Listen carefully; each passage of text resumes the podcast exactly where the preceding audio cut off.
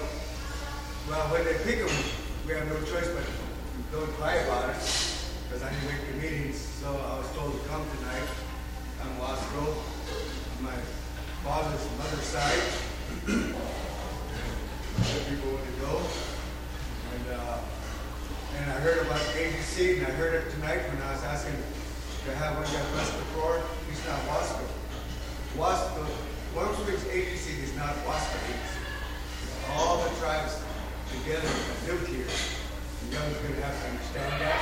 We got Wascos in the north end, we got Wascos on the south end, we got Wascos all around the surrounding tribes.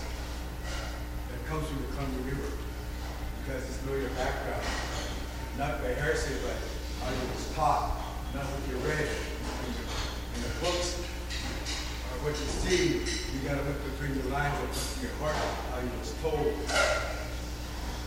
my generation to generation, not learning what happened with the see the book, government performances. Because our stories come from our heart, not what's written, not even what's on paper, prove what we did. But our stories,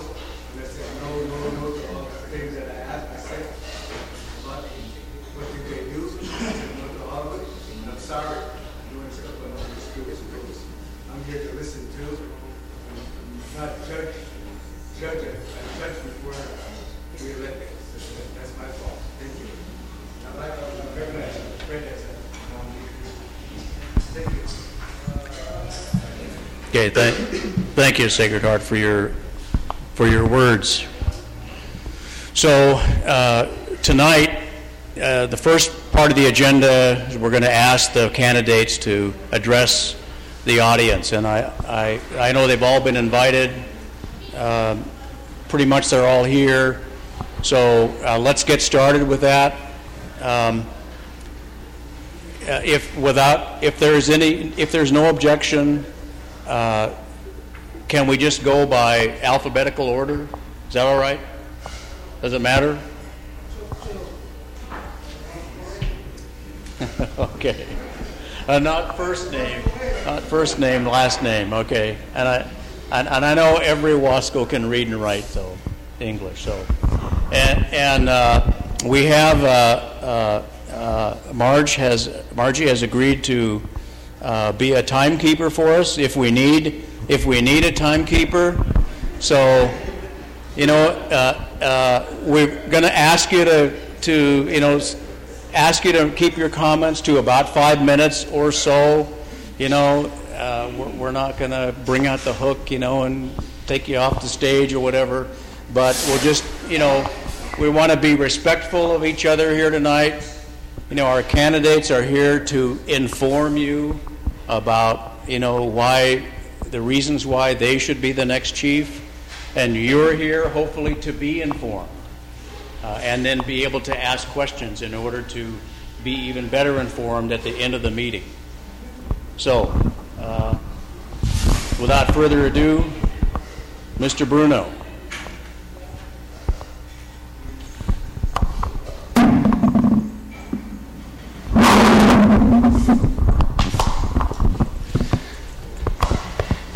Evening, everyone. Um, the first thing I'd like to do is I would like to recognize my Savior, Jesus Christ.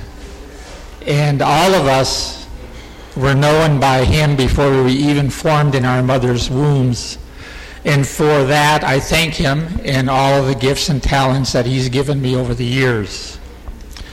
I would also like to honor Atwai Nelson Wallulatum and his family for the years of service that he gave up and the family gave up to serve our people and the legacy that he left behind in where he's brought us today. My last name is Bruno, but I'm actually a Polk. Uh, the Bruno family is from the Polk uh, family. My grandfather's name was Jerry Polk, and the Bruno boys uh, at a young age came and uh, his brother adopted uh, Jerry Bruno, and when he grew up, he took the last name Polk. So I'm actually a, a Polk family.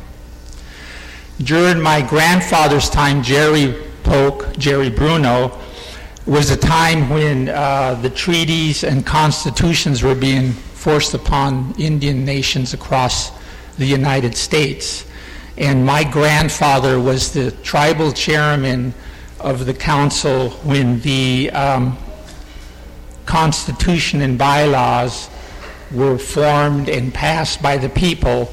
And uh, following that, on the corporate charters, three years later, 1938 um, or 1934, George Meacham was then the president, and I'm assuming that was the chairman when that was passed. My father's name was Urban Bruno. His Indian name was Simila. He was three quarters Wasco, one eighth Molalla, and one eighth Klamath. And my mother's was Mary, and she was one half Turtle Mountain Chippewa Indian and one half French Canadian. And I'm Garland Bruno, and my Indian name is Stowai. I'm 3 eighths Wasco, 1 16th Molalla, 1, 1 4th Chippewa, and 1 4th French Canadian. Some of the reasons why I would like to be considered and be honored, and I'm humbled about it, of being considered the Wasco chief, is that I came back, uh, I come from a history where uh, first I was born and raised here. I left the reservation to go serve in the United States Army.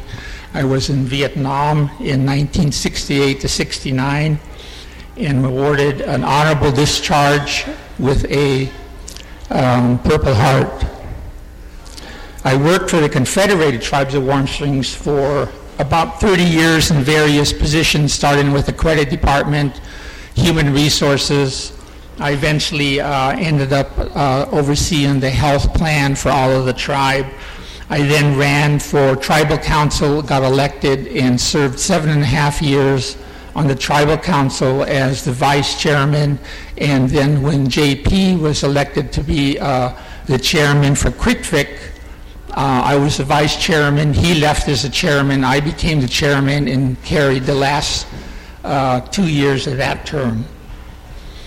During that time on council was an eye opener for me in in regards to what our people face as a nation and how the world impacts us. We're no, no, longer an isolated group of people living on a reservation. What happens clear across the other side of the world affects us. I learned how tough and uh, and protective that the federal government tries to be to our people and sometimes in the wrong way and how we had to fight for that. Working with the state was tedious and hard. It took a lot of patience, and I learned the importance of gathering information from the tribal council members before pushing forth an issue or making a decision. Often we did not agree, but when we did come to a consensus, then we agreed on it and we moved forward with what we were going to do. Through those years, I watched Nelson Morton, and he very, very seldom got involved in the, what I would call operations. He was our treaty constitution man, and he often corrected our tribal attorneys when they would talk about our treaty or constitution in a way that was inappropriate, and he would correct them. And so he knew the constitution, he knew our treaty very well, and he listened very carefully about what was being discussed around the table. And the only time that he would ever interfere with conversations going on was when he saw that time was an issue and we needed to move on. And he would try to get the, the council back on track. So as a chief, watching as a chief, I learned from that point of view on how he was looking out for the people know, within in the tribal council. When he traveled, people recognized him. They knew who he was. He was honored by dignitaries in Washington, D.C., in states, and from other tribes. So, and he did it with humbleness. He was humble when he did that. There was no showmanship with him. Uh, he taught me a lot when we would travel together. I would sit with him on the airplane, and he would talk to me about issues he was concerned about. Uh, he would talk to me about ideas that he had. He was concerned about the young kids and education. Uh, he wasn't sure whether our elders were being taken care of. He was concerned about our natural resources and were we doing the right thing. And so these are, these are some of the things that I remember from him as I was being mentored alongside with him. On the culture side, he didn't share a lot of that with me unless I went to his place or wherever he was having a cultural event. And that was my choice to do it then if I wanted to go and learn from him. And I did on, on and off. I spent one year with the Wasco language class with my aunt Atwai Madeline McInturff. And I also uh, with Gladys. And during that one year, this is what I learned, that when a, when a culture loses their language, they lose their culture. So I understood the importance of trying to revive our Wasco language. I would like to thank all of you for this time, and uh, I know later that we're going to have some question and answer period, and I look forward to that. Thank you.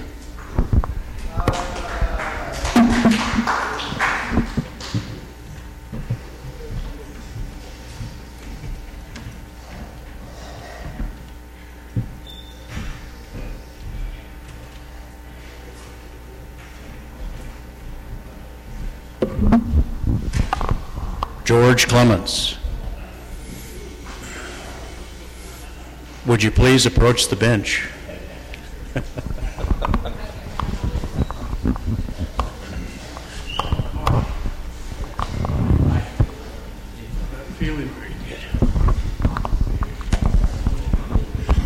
Good evening, everybody. My name is George Clements, and everybody knows me by Squeaky. And uh, what I want to relate to the people today is my knowledge in working in the judicial system for all these years. I know all about the 1855 treaty and uh, how it is made. And uh, one thing that I understand about the treaty, the 1855 treaty, it's not to be interpreted the way the white man interpreted.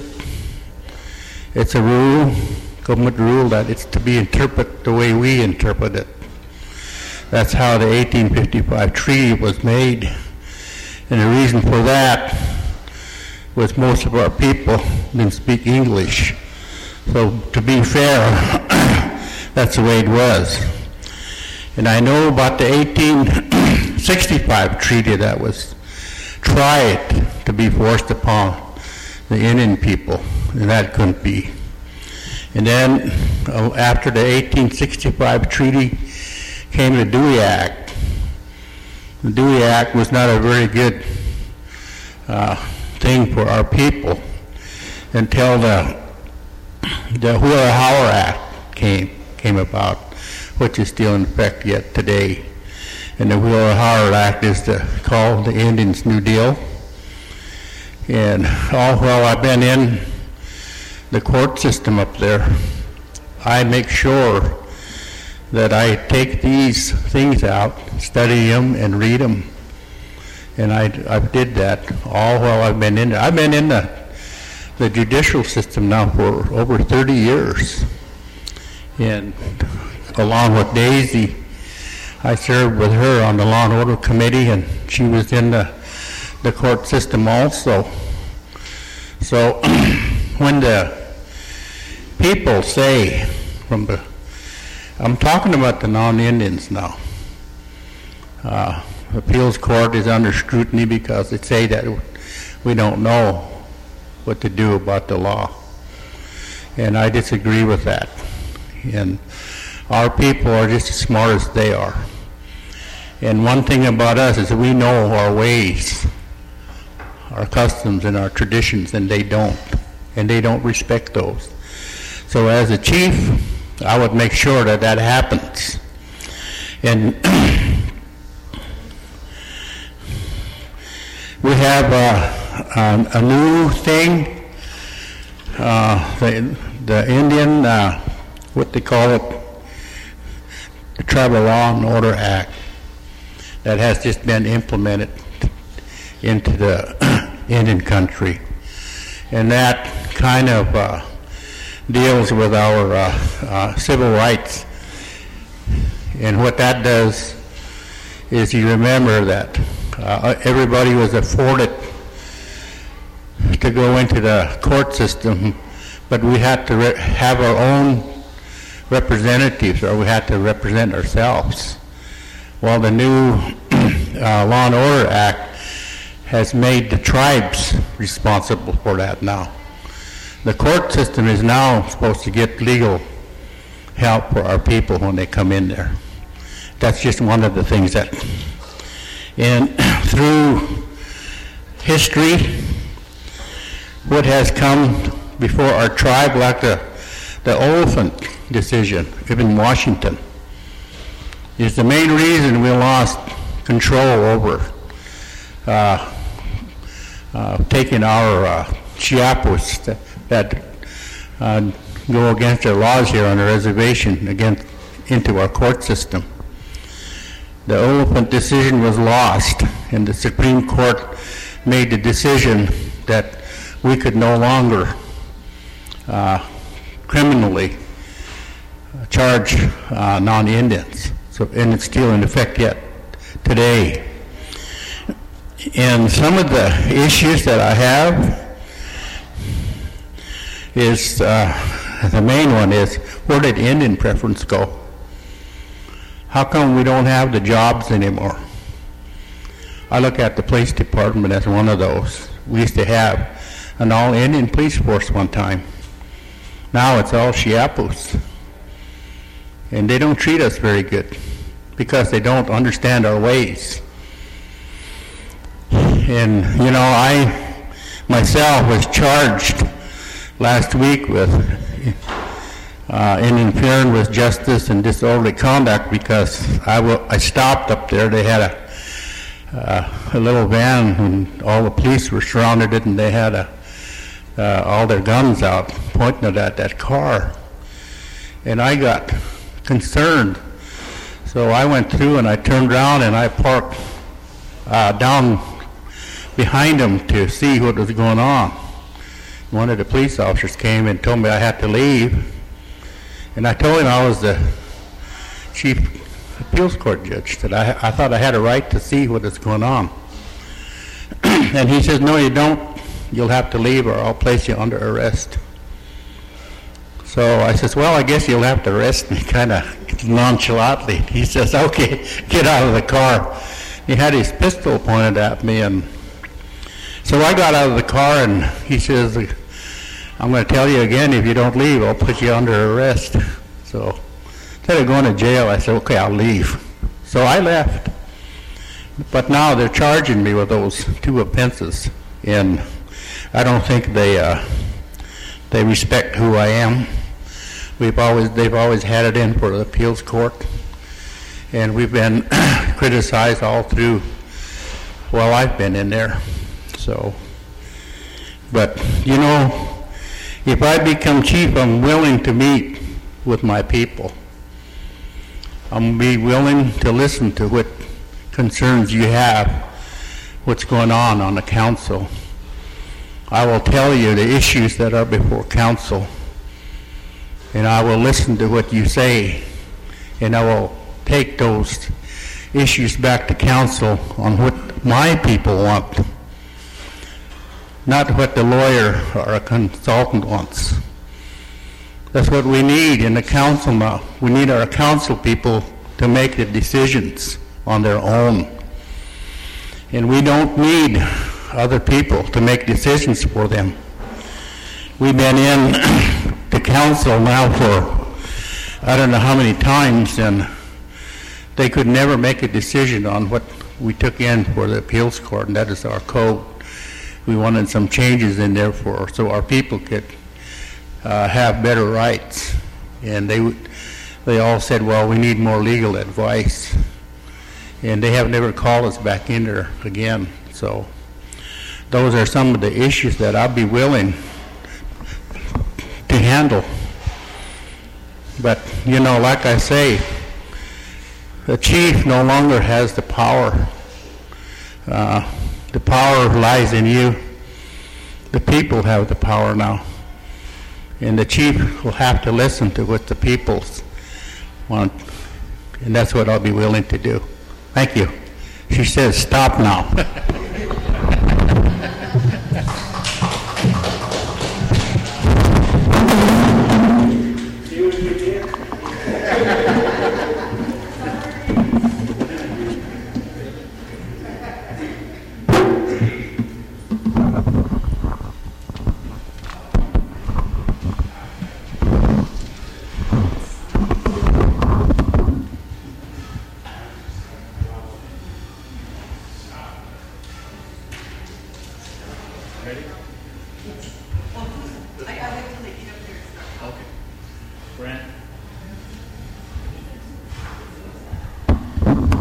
Grant Clements.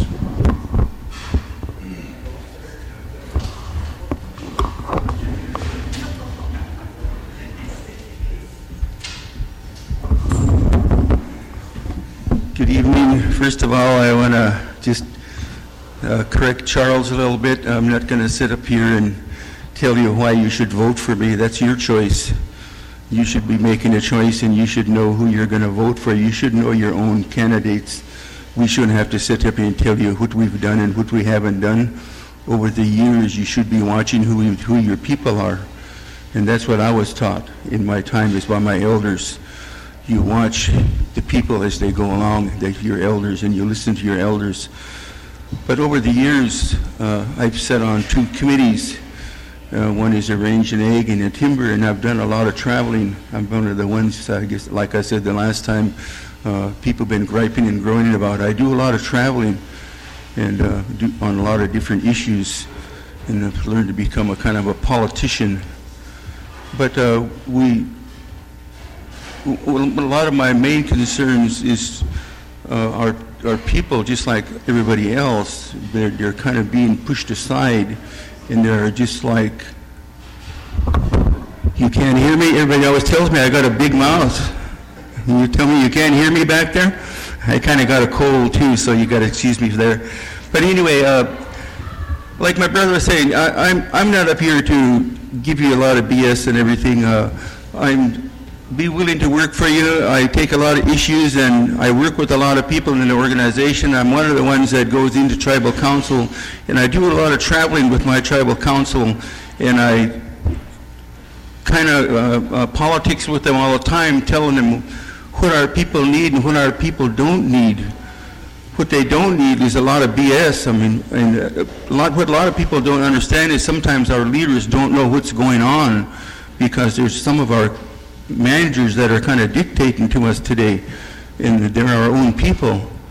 And so we need to realize that. And like I said in the last meeting, there are more issues on the table than uh, the justice system. I mean, we've got to look at our health system. I mean, our health on our reservation is very poor. We have a lot of people dying. We have the highest death rate in the country, the Indian people. And like I told you before, we have the highest unemployment rate in the country. They're predicting in, in white man country, it's 9.7. In Indian country, we got 680 tribes across the United States. We're running at 70 to 80 percent unemployment. And uh, so we've got the highest suicide rate going.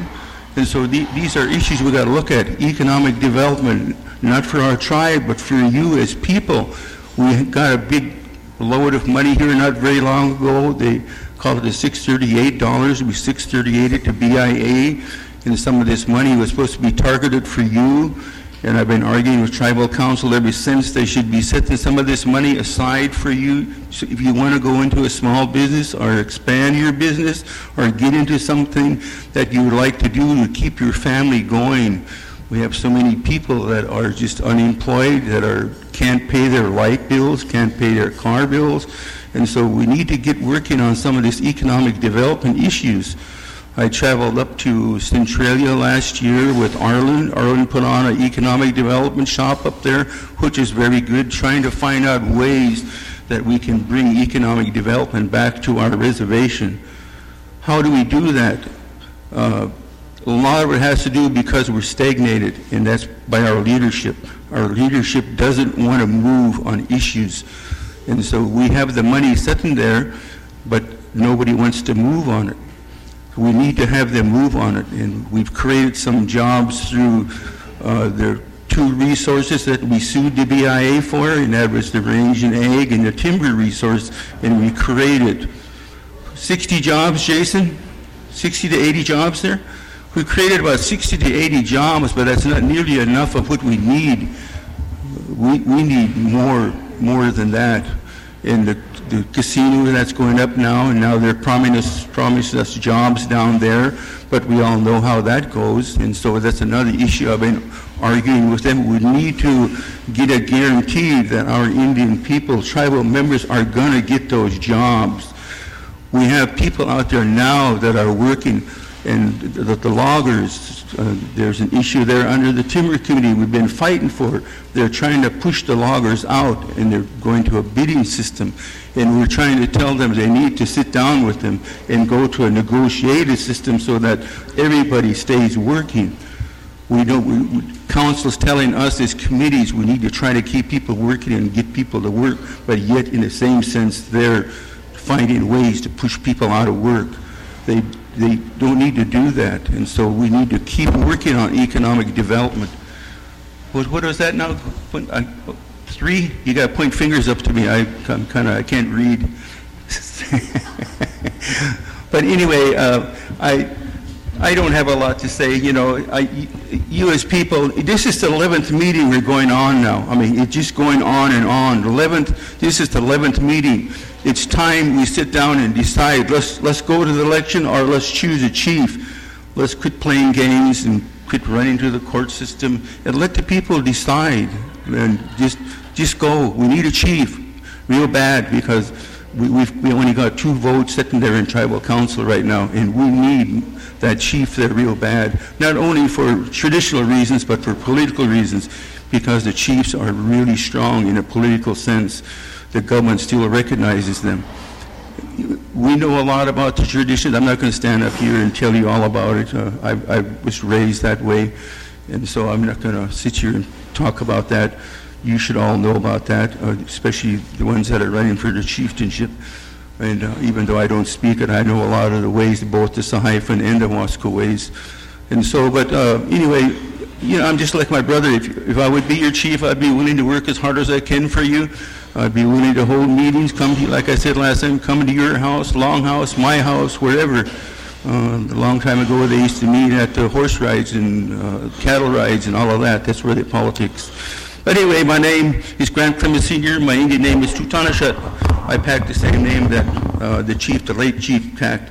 And when I took that name, he's the one that gifted me that name. He was there at our name givings. So that's all I have to say for tonight. Thank you.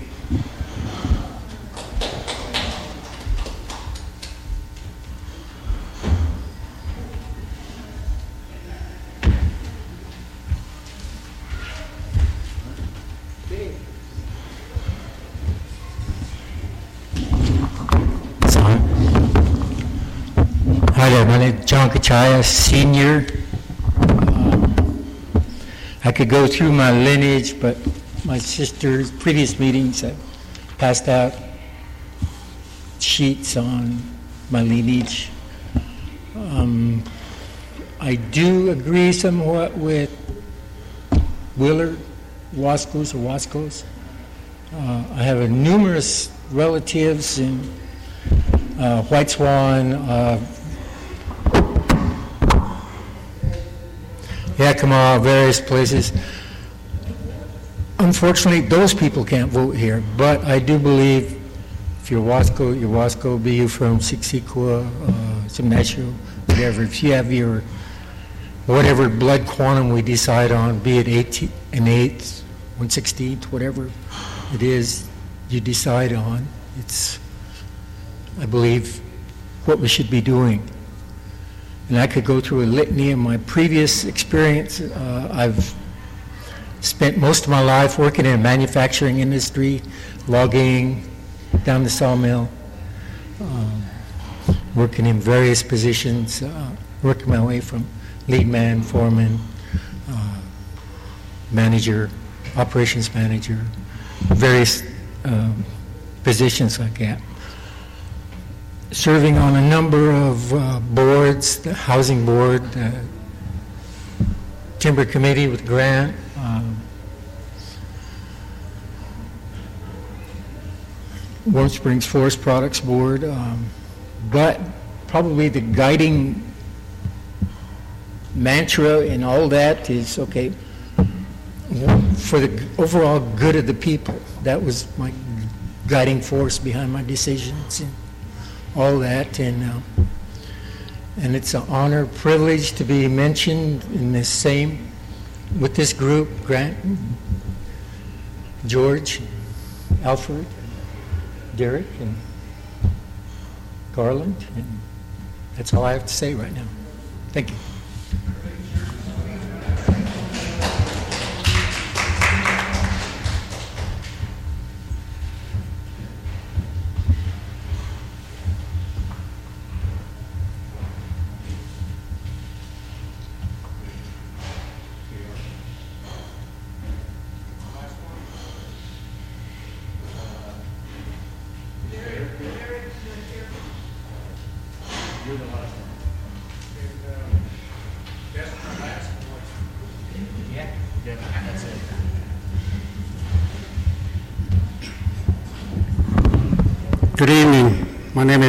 Smith. I think most of you know me. Uh, I've been listening to all the comments here, and uh, one of the first comments that came to mind was what uh, Mr. Suppah said. Is that you, Tony? Huh? Willard? He's talking about Wasco people living in uh, Simnasho and uh, agency and Seekseequa. Uh, I want to know if the Wasco Chief's going to represent all three districts? Are they representing the agency district, Wasco people? I don't know who can answer that, but I think it's the agency district uh, uh, people that should be voting if it comes to a vote. One, uh, one of my main concerns is uh, tribal government we have here. We got uh, runaway spending. Kind of reminds me of the uh, Obama administration. They're spending money that we don't have. They're putting us further and further into debt, which is our fault because we're the ones that put the council in there. We need to get this uh, uh, tribal administration back under the control of the people. The people are the ones that are in charge, the council under there, and the ST, and then the departments under there. Uh, My Indian name is Silkawit. That was my dad's Indian name. Uh, I don't know how this is going to turn out, but if we, if we're going to go by lineage, like it says in the Constitution and bylaws, the uh, chiefs are selected by custom. And it usually goes by lineage, and it's usually hereditary. I've said this before, that uh, anybody that's running for Wasco chief, just like Nelson said, I want to see your lineage. When he talks about lineage, he's talking about the uh, chiefs from the river. That's what he's talking about. Uh,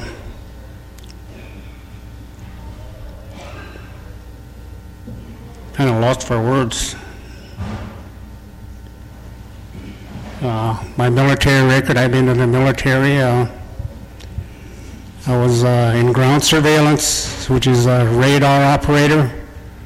I was in field communications, which is uh, uh, telephones, switchboards, and stuff like that. And uh, I was uh, cryptography. I decoded secret messages for the military. And that was my most important job was uh, the driver for the battalion commander down in the Dominican Republic. That's where I served in 1965. Uh, I listened to a guy, a lot of people talk here. Uh, I'm a businessman. I have been in business for 37 years. I got my uh, loans uh, through the Small Business Administration, a little bit to the tribes. Uh, I really don't have too much to say. Uh, So I'll uh, leave it at that. Thank you.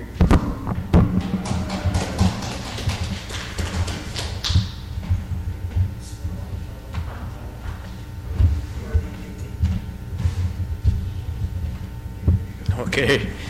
Thank, thank you, Margie, for keeping everybody on the, on time.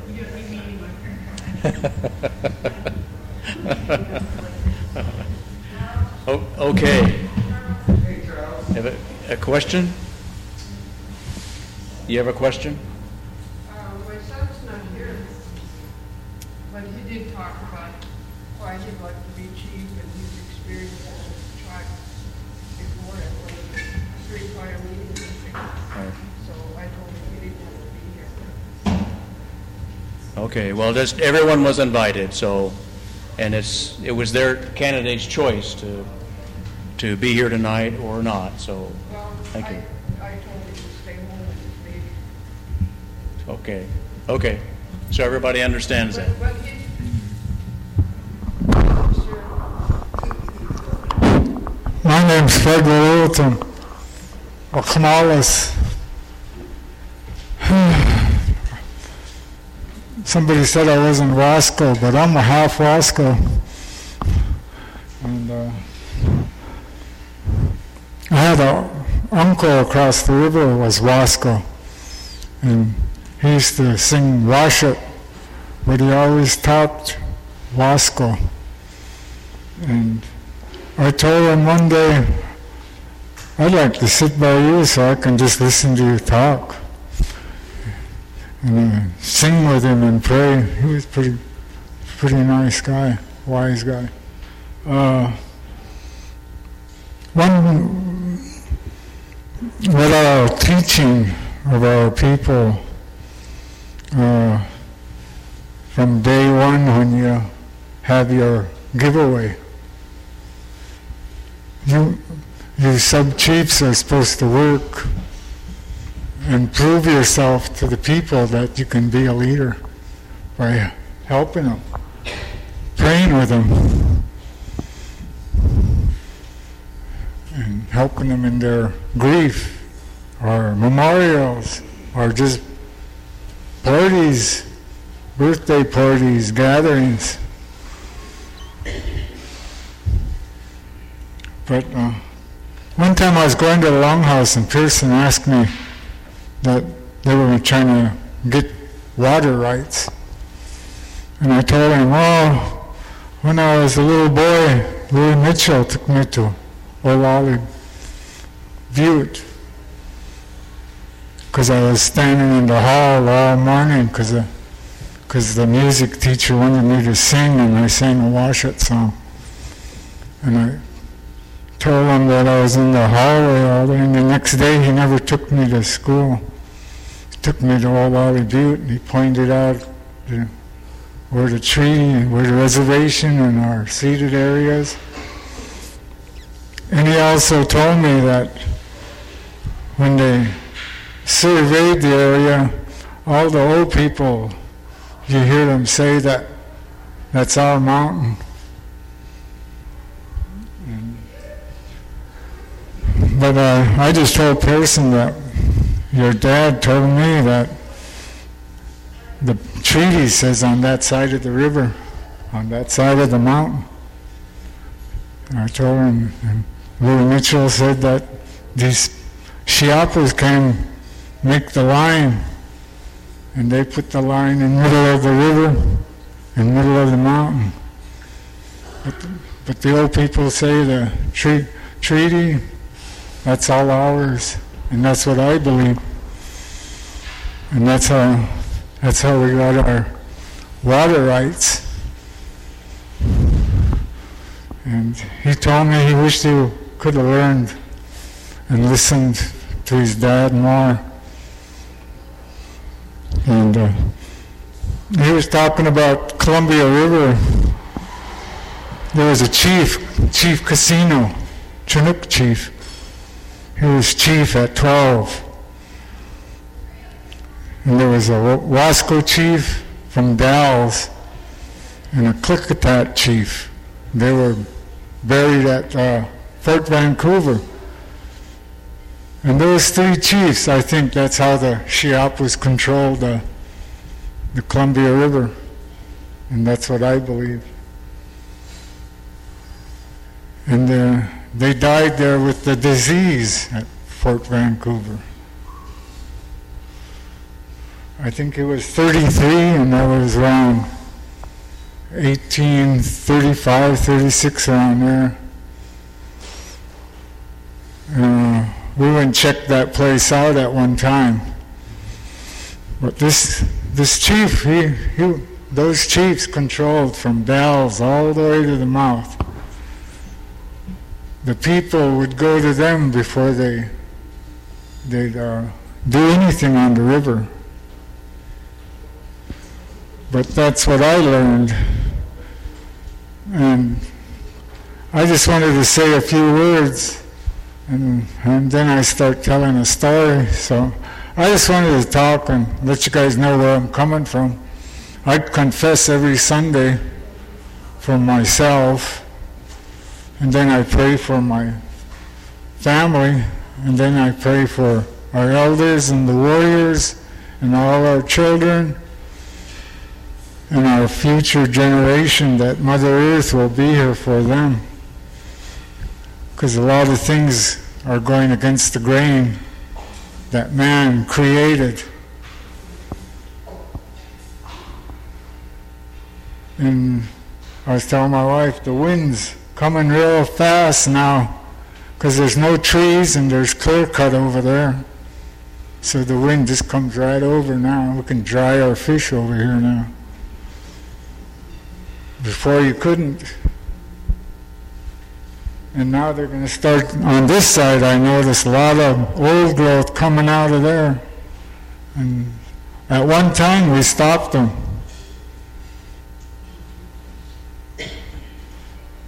And uh, so I know, I, and I'm, I agree with every one of these men that their leaders have to report to the people. And all these buildings were built too soon. They should have had a vote on it. Most of them. Most of them, they just put up. And uh, Hariluki, they promised the old people it was for the Indians. And that was a chish. That's what our leaders did. We don't own Salado. Our leaders did that. What else is going to happen? I told that colonel and Dawes, you better, you owe me a house too now, because you're giving houses to all these people, and I'm more Warm Springs and Wasco than they are, and I don't have a last name from another country, another tribe. And some of our own people that live here, they won't even, they can't even go over there and stay. So, and uh, I don't know. Yeah, there's too much Chiapos on our reservation. The minute they let one in, they all want to come in. Pretty soon you're going to have a resort up there. That's what some of you guys are trying. That mountain gives you fire. It also gives you water of life.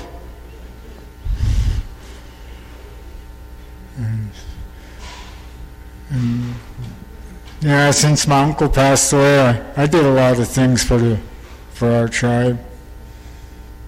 Nobody sees what I do, though. They know what I did in the past, though.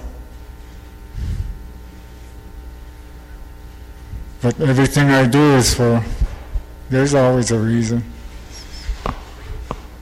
But speaking from my heart, I believe that uh, every one of those council members have to report to their people where they're from, their families. Some of them, that's what our elders, another teaching was to do that on Sundays at the Longhouse. Not at, you know, any other place. That's where you spoke. Drummers spoke and said their piece to each other, and then they went home, told their spouse, get their opinion together, and then you go to the meeting. Loaded.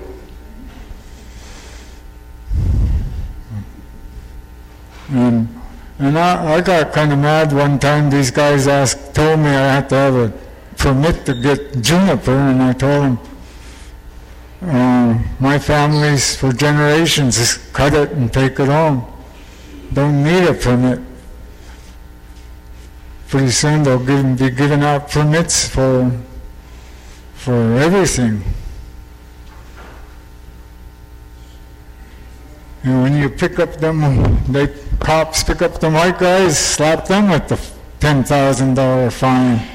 Ooh, get rich. Instead of running them to the bridge and letting them go. Instead of giving our own people them ten thousand dollar fines. Um, we're all shunned away. Oh, everything I did, just even singing sometimes, I just get a handshake and a thank you and a hug. And I don't know, that was, I guess, uh, that was good for me. And she's telling me I got to quit, but I can talk long as you guys are listening. but, yeah, I better quit then. One time I talked, my Don Ivy told me, you got five minutes. Okay.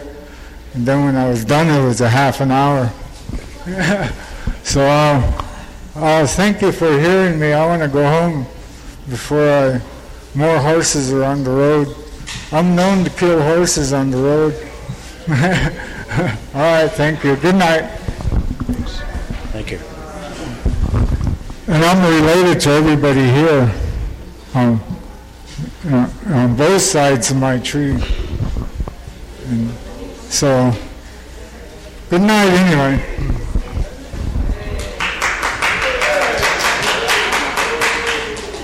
Thank you, Fred.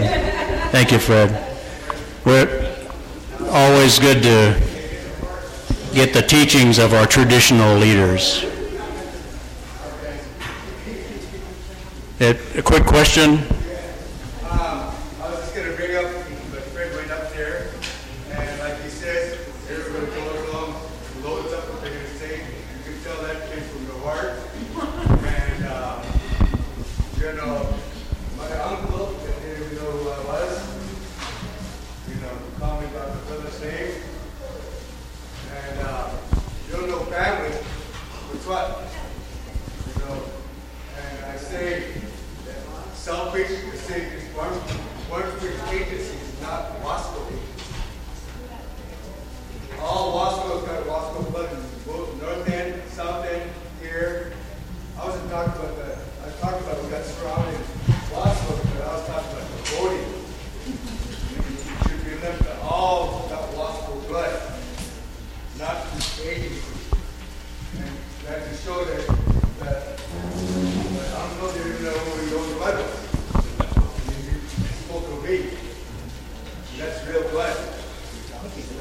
Oh, oh, oh, Fred, I didn't like you guys cut him off. And just, uh, true, more Wasco than anybody in here. And he spoke from his heart. That's all I gotta say, thank you. Thank thank you. Okay, we, we, um, we have, uh, uh, we have an agenda that we're trying to get back onto here.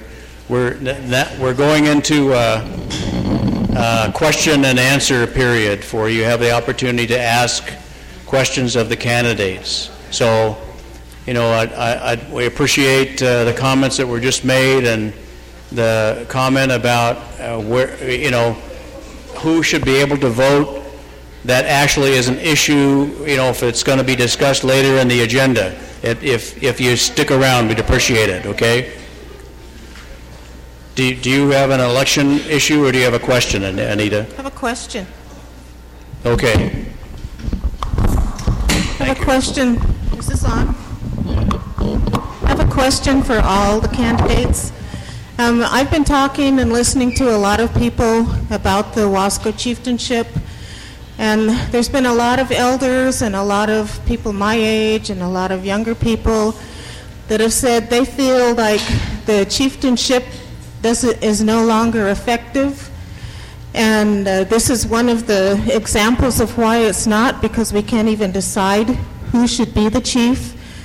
So I'd like to hear what the candidates say about that and what they would think um, instead of maybe having a lifetime member as a, a representative of what I think the Constitution says is the agency district chief. Um, change the Constitution and have that as another elected tribal council position.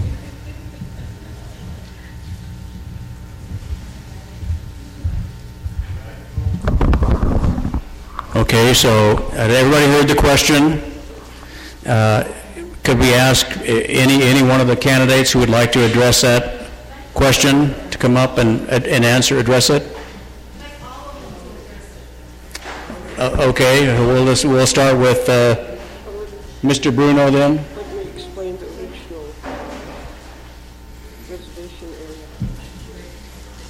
Okay, you- well, let's, let's, let's go through some questions. and then- Let me do- It should be fast. I won't take five minutes. I'll take two minutes. Okay. I'm trying to respect my elders here, so uh, Daisy's asked for two minutes. Where's the timekeeper? Two minutes. Uh, I'm listening to the candidates speak and to that supper boy. The original treaty line Tis- when Tasimt was delegated at that time, he was uh, one of the seven sons of old man Tasimt who ruled on the Columbia. The original treaty lines that he was proposing, when his son John came here and he ended up uh, helping with the negotiations, he had to go back to Washington DC several times. But it was uh, there's a creek between Arlington, Oregon and Pendleton. And it's on the other side of Blue Mountains. That creek followed the Blue Mountains all the way down to Black Butte in Bend. And from Black Butte, it went to Three Finger Jack. From Three Finger Jack, it went to the ocean. So at least one quarter of Oregon was supposed to be our original reservation. That's what man Toussaint told his sons to do. Well, John ended, John ended up going negotiate that, and he went back several times. And the last time he came back from one of those meetings, he was in deep sorrow. He used to go up to Mount Hood to mediate. There's a little lake on top. Oh, my two minutes are up. A half a minute more. And he used to go up to Mount Hood to meditate, and he went up there, and when he came back, he had a meeting and told the people that he had failed to get all the land that they requested and told them that we had the reservation now that we have. But that was supposed to be our original treaty lines, that little creek between uh, Arlington, Oregon and Pendleton. It runs by the Blue Mountains, all the way down to the end of Blue Mountains to Black Butte and Bend, from Black Butte to Three Finger Jack, from Three Finger Jack to the ocean. That was our original treaty that old man Toussaint had ordered his sons to take. And so we ended up in this little place, 30 miles by what, 30 miles? But I just thought I'd better tell you guys what our original land was supposed to be. My two minutes are up. I made all my children learn that. Oh, and my son's not here. Uh, I told him he didn't have to be here because he already gave his speech. He's got a whole bunch of kids at home, and I told him to stay home with his kids. That if anybody had any questions, I'd let him know. Thank you. Okay, thank you, Daisy. Uh, The the first question for the candidates, if- if, and if I understand it, the pe- uh, pe- people are talking about, uh, wondering, are the chiefs still relevant? And should the chiefs be, should we keep the chiefs, or should we just have, uh, instead of having a chief, should we just have another representative on the council? that's voted on every three years? That's the question.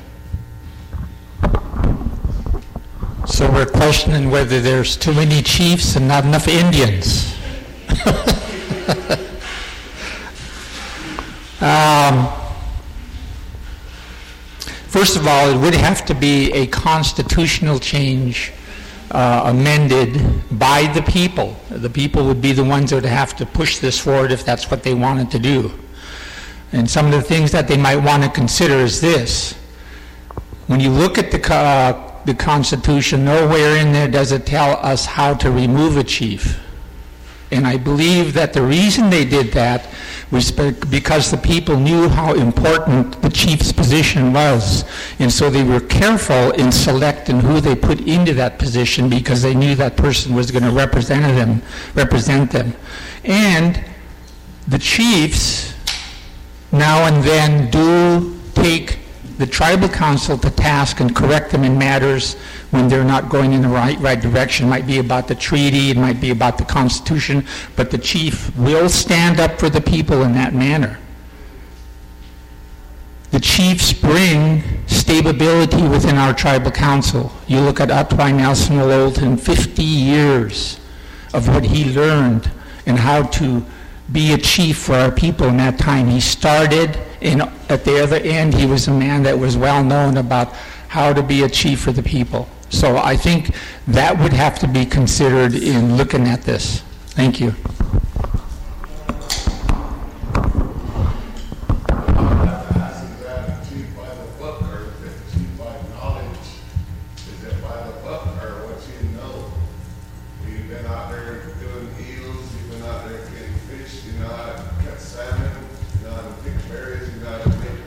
George, would you like to address that qu- question?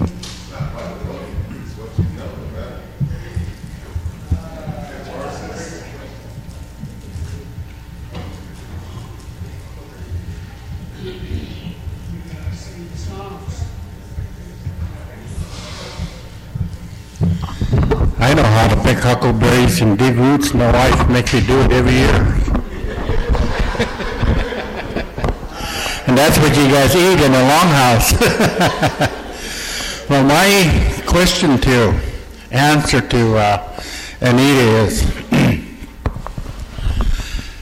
I think what needs to happen on this reservation now is we have to quit saying I'm part Paiute, I'm part Warm Springs, I'm part Wasco. I think we need to pick a tribe that we're really from. Like if, I'm gonna say, I'm a Wasco, I've always been a Wasco, I never claimed anything else. And that's the way our tribe should be. And our council people will be elected out of the Wasco people, Hornsman's people, and the Paiute people. There will not be no other. You either have to pick one or the other. And one of the suggestions I kind of liked, I think it was at the other meeting that was just made, that you nominate from your district. Each district nominates maybe three or four people. And after the nominations, those people are put in one pot, and we all vote for those people in there. You don't vote for just your district. Everybody gets to vote for the people that you nominate. I think that was a good idea. That's all.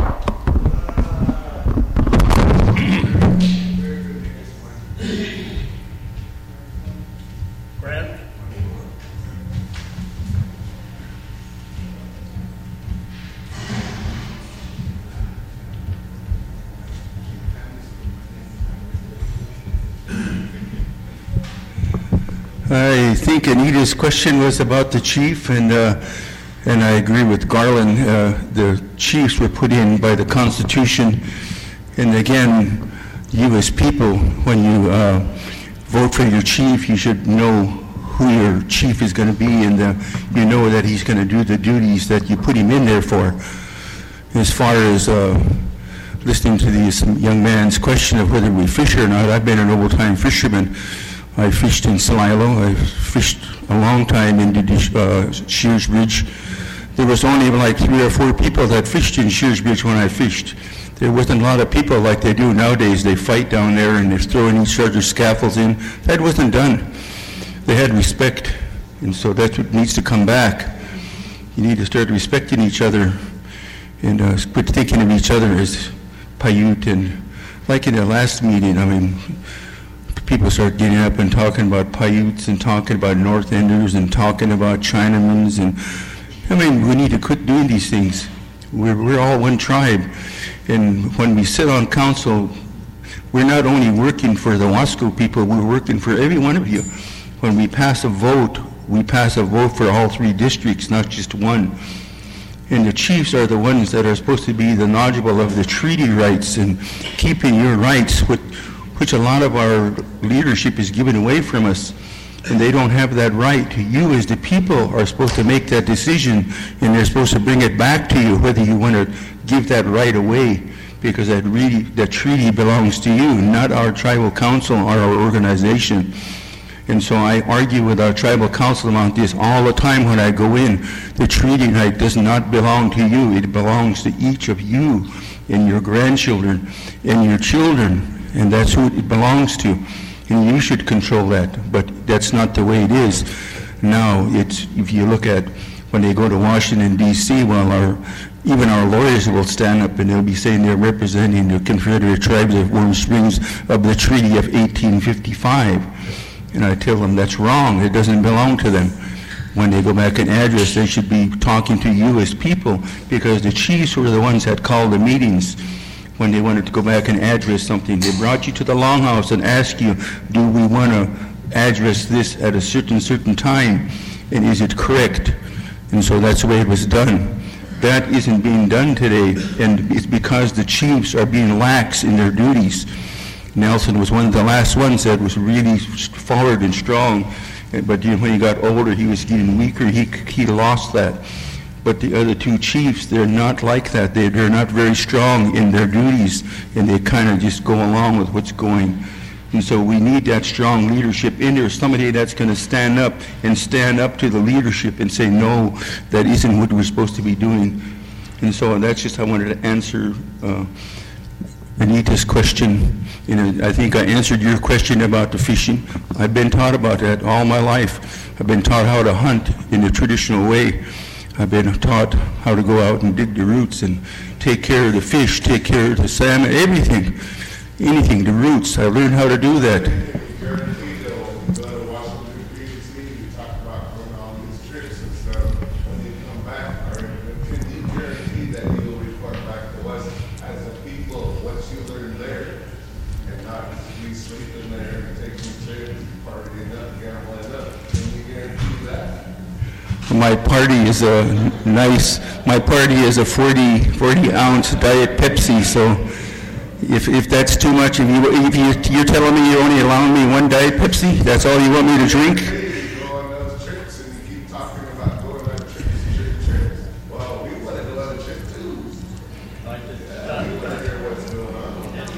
How about here, the, uh, the gentleman, uh, will have the opportunity to ask his question, and we ask you not to interrupt the candidates answering someone else's question. We try to be respectful of each other. All right. But anyway, that's all I wanted to say, you know. I, you know, that's, I'm willing to do that. I'm willing to bring you back those things. That's not being done now, and I think I've addressed that earlier. And uh, need to open your ears, Jerome. I think all candidates have answered that. And so open your ears, take the wax out. But anyway, that's, you know, as, as, as leaders, leaders also have to be strong. And when people out here try to challenge you, I mean, I'm not here to fight with you or anything, but I'm not going to be uh, disrespected either. Night.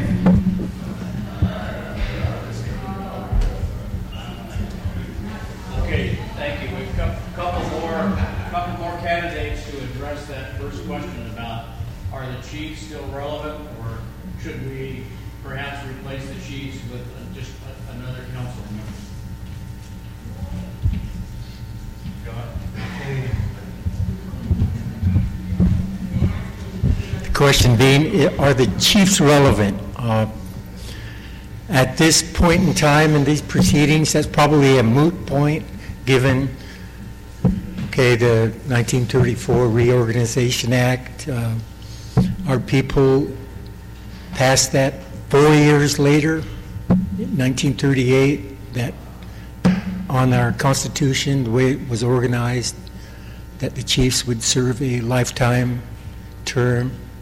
Um, I believe it was mainly for stability, stability in the, the three chiefs, bringing stability in the tribal council. And is it relevant today? Maybe not. You look at our treaty, we had 151 treaty signers in our, in our treaty.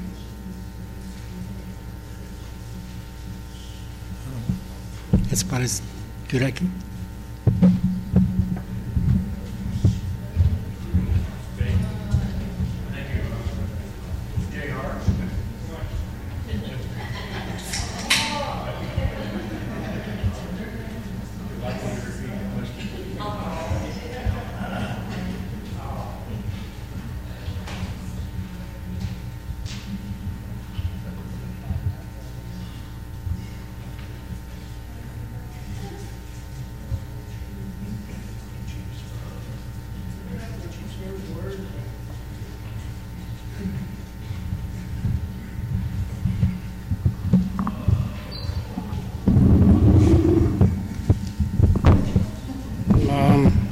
how to answer your question, Anita, but I have a suggestion. If we're gonna get rid of the chiefs, if they're not relevant, or if they're relevant, uh, my answer to that is if they're gonna take the chiefs off the council, why don't we go with apportionment? I was one of them that got, got the signatures on apportionment. It was Rudy Clements, uh, Alva Smith Senior, and J.R. Smith got all those signatures on apportionment and do it with all the districts. And uh, we can get better counseling that way. Just do away with all the districts. That, that would probably be my answer. I guess it's up to the Wasco people what they want. I guess it's up to the reservation what they want. Not only the Wascos, the North Enders and the South Enders are going to have to do the same thing with their chiefs. So I think it's a, it's a reservation thing. Thank you.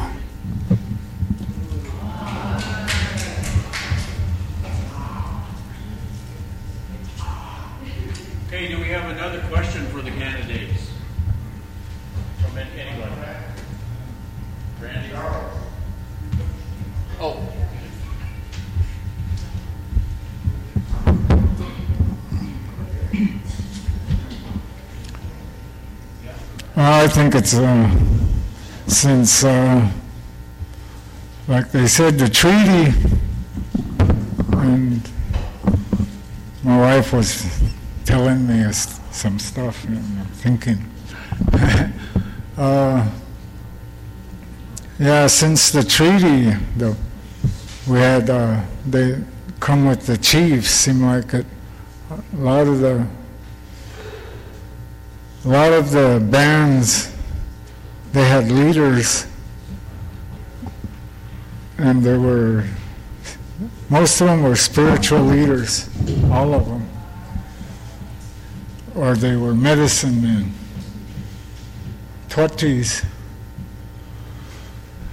and like most of the bands and like today there was a time they depended like our Warm Springs people would help the Wascos in their grieving when they lost somebody. And my grandmother told me that when the Wascos lost somebody, they had one song they sang, and they sang it all night. And then she couldn't think of that song.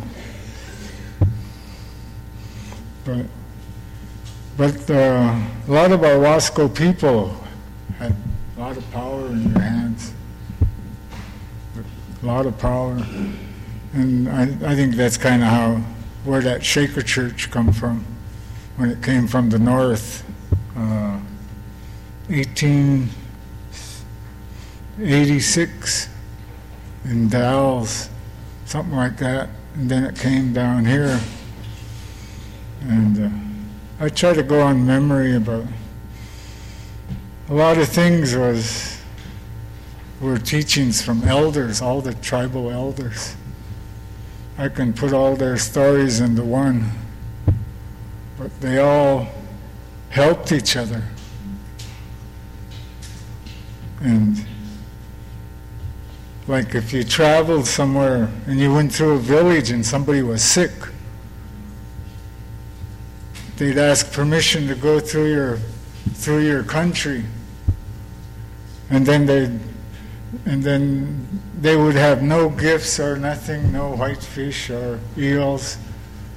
But they had their power so they'd help that family the best they could twatting or praying with them. The people always did it together helped each other to travel through. That's why when Nelson went back to the sleds, he took some of their songs back because they were gifted to us so they can travel through. And we did the same going that way. And these are all teachings by, by helping everyone. And like, like me, I have Sunday service and I have to feed everybody. And my sisters have to go dig more. And, that's, that's what they got to do. And I got to encourage the younger members to, to, to hunt, encourage them to hunt and fish. And those are teachings. Yeah. Fred, I'd like to ask you, when you go call yourself? Wasco, Palm Springs? For me, I say Springer. I was surprised to hear Palm Springs. When I travel, Mm. people, other reservations, hey, you're a Springer. I'd like to ask you, do you say you're a Wasco, Palm Springs? I always tell them I'm Wasco and Warm Springs, and I'm a Simnasho's leader.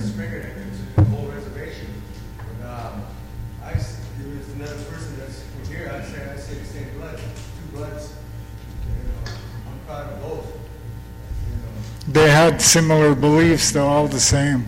just like. Everything. Varsity one tribe of the Wascos did, they did wa, did Washat. You guys didn't know that.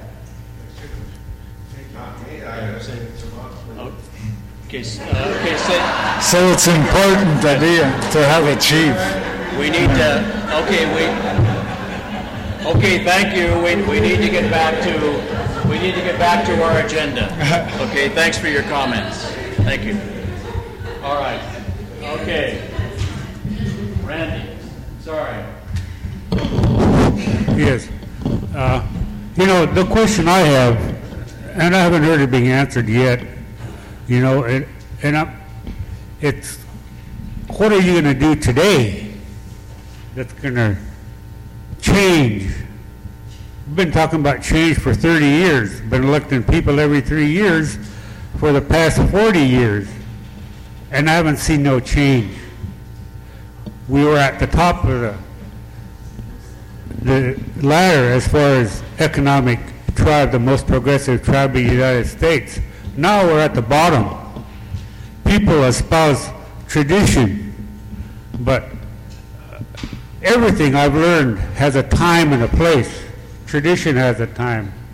Education has a time and a place.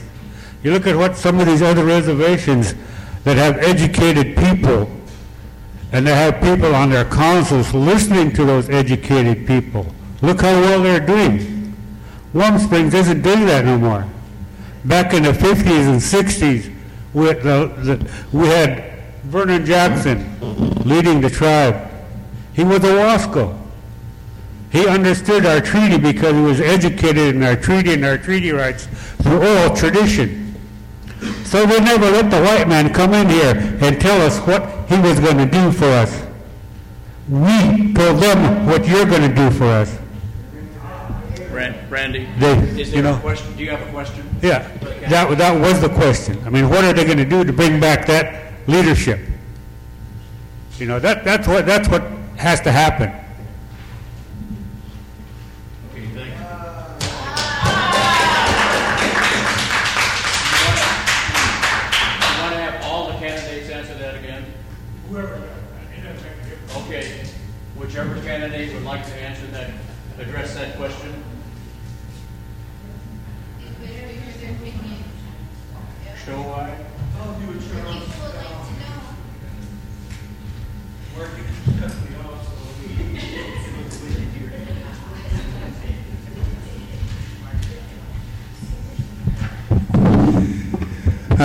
Totally agree with Randy, and I think I've talked to Randy about this many times, about our leadership in, like in the old days. I mean, we had leaders that weren't educated and didn't even graduate from grade school, didn't even go to school, and they took us to the top of the mountain, and now we're starting to come back, we're at the bottom again. We need to get back because uh, our leadership ain't making their decisions anymore. They're letting people make that decision for them. So we need to get back to the old ways and start making decisions. Uh, I always say our leadership studies things to death. By the time we get to it, it's gone. Somebody else already reaped the profit, and we're down there trying to pick up the peanuts and the crumbs. we need to get aggressive and start getting back into being the first on the top of the ladder. We need to be there and quit waiting for someone to tell us it's right or wrong or someone proving to us it's right or wrong because the old people, they just had that sixth sense when something was going to work. And as far as the educated people, I mean, we need to use our own educated people. We don't. We've got educated people out there, our tribal members are, I think, just as good as any outsider that we bring in, but we're not using them. We'll, we, we'll, we'll expect them to go up and give us something for nothing, and we'll bring in the outsider consultants and pay them millions of dollars to tell us what a simple tribal member here who has no education can tell you the same thing for nothing, and you can make money on it. But they won't listen to you. But then you, you have to pay them big bucks before they'll listen to you. And uh, if you, you got to have a big resume and a pile of resume before they'll listen to you, well, that isn't the way the old people did things. So I agree with Randy. We need to get that leadership back to today's time and age. We need to get that a strong leader in there that's going to start leading us down that right path. And uh, the, the chiefs in the old days were those people. They guided them people down that road, but that isn't the way it is today. Because I've traveled with the chiefs, and uh, they they don't do that. They're, some of them don't even know their own tradition, and so it's it's getting to be pitiful. And so it's but that's the way it is. But uh, uh, like Fred, I don't like to get into storytelling. I start getting going on and on. I know a lot about what Fred's talking about and those things too, but we're not here for that. We're here, we're, we're trying to get to the finalization of getting the chief, and that's what we need him. We need him real bad. And so I would like to see tonight that we go in that direction. Let's get going and let's get the vote and let's get a chief there. I don't care who he is. I just want a chief there that's going to be representing us and uh, taking care of us as people, not as just Wascos, but as a whole reservation, because we need him real bad. That's what we need. Thank you.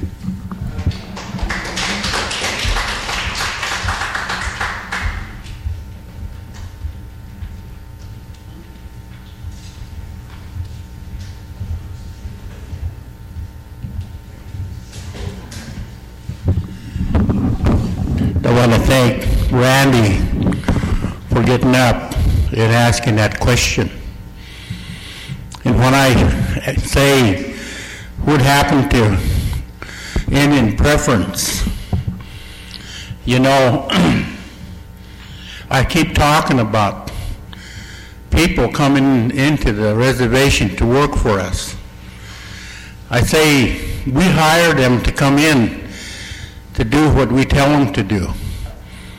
But that's not happening. They're telling us what to do. A good example is the new chief judge we have up here. She was going to go at the end of August. She, her and I had it out on account of tradition. She didn't like what I told her. She thought she was only here a week, and she was telling me what tradition was, telling Daisy what tradition was. And she didn't know anything about us. Now, in the appeals court, we make decisions and we use our unwritten law. And we're criticized for that. It's too vague, she says. I can't understand what you're telling me. So I'm not going to abide by what you're going to do. And we keep telling her, you can't do that.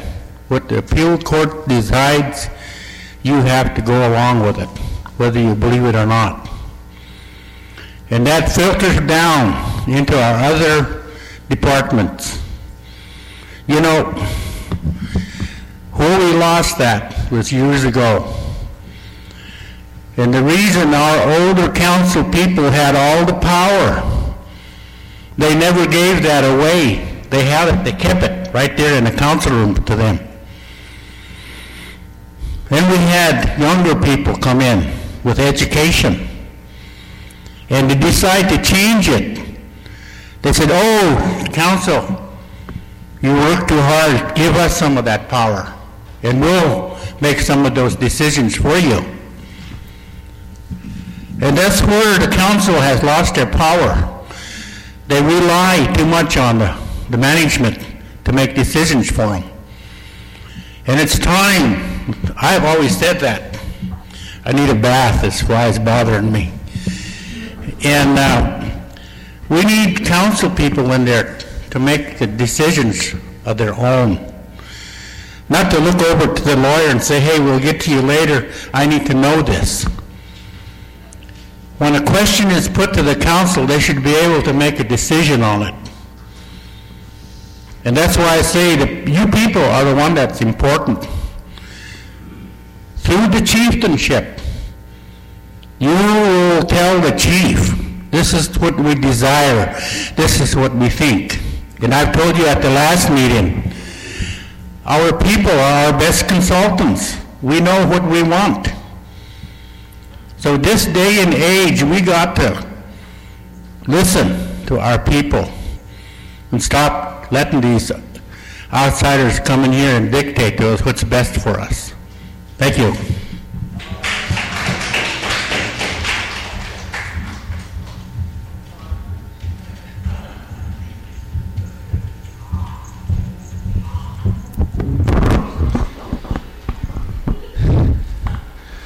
I would, I believe that leadership starts with each one of us that are community members, that are tribal members on this reservation, and the leadership in each one of us is what we decide on a daily basis of what impacts us personally, our family, our neighbors, our community members, whether it's good or bad. That's where the leadership starts. And then as we go into what we're calling the tribal council that makes laws for the tribe and ordinances, those are the individuals that need to be looking at those type of decisions for the people.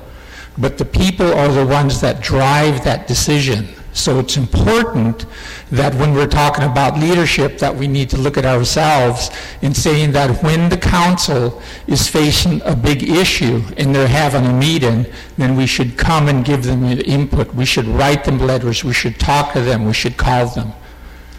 That's what they're there for, to be speaking for you. If they don't hear from you, then they won't know what to make that decision. It's the people. One thing I understood about council when I was on there was whatever decisions that were made, it had to be coming from the people, not from the tribal council. So the leadership starts in here, and all the people that aren't here tonight. That's where it starts. Thank you.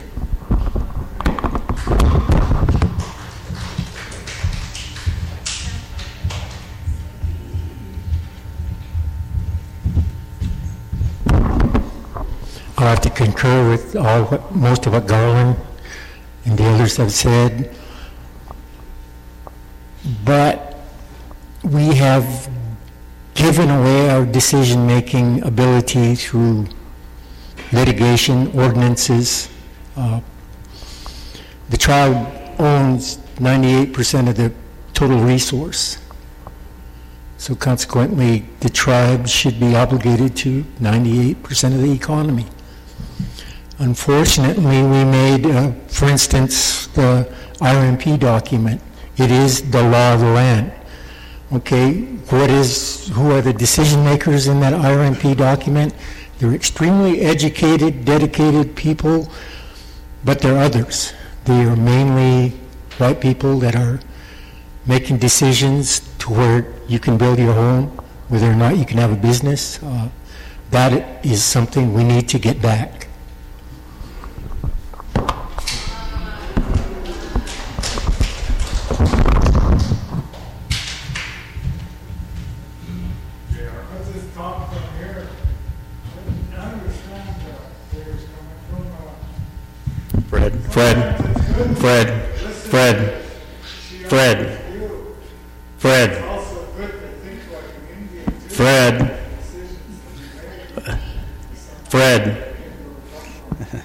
Trying to stay on, uh, on our agenda here, Fred. We appreciate your comments.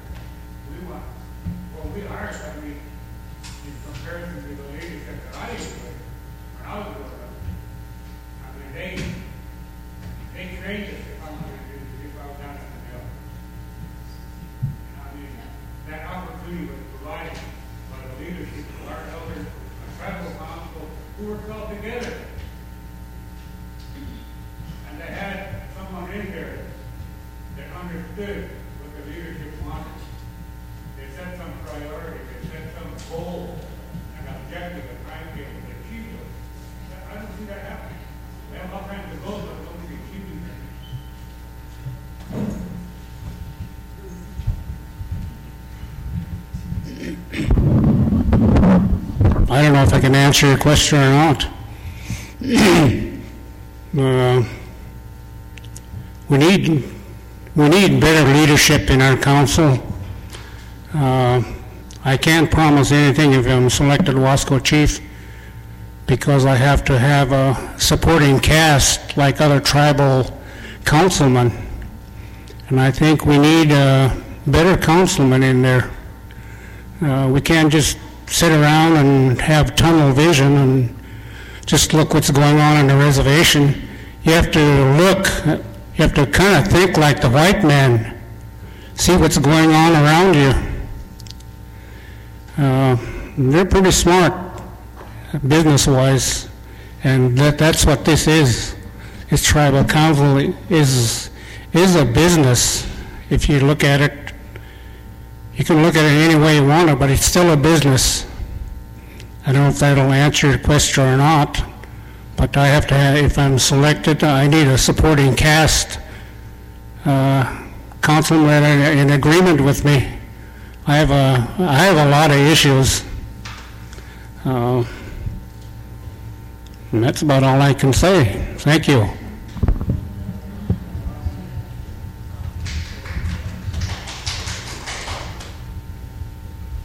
Another question.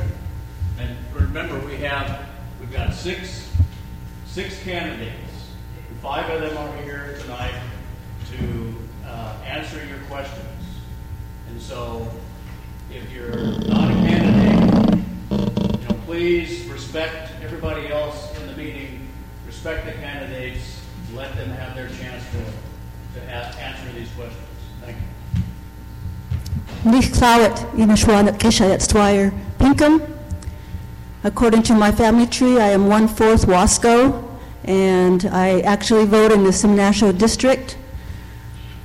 I had mentioned to Charles that I reviewed this, uh, just briefly skimmed this outline on the election, and one uh, area of concern would be, according to the Constitution, uh, nobody can serve in the tribal council if there's a felony on the record.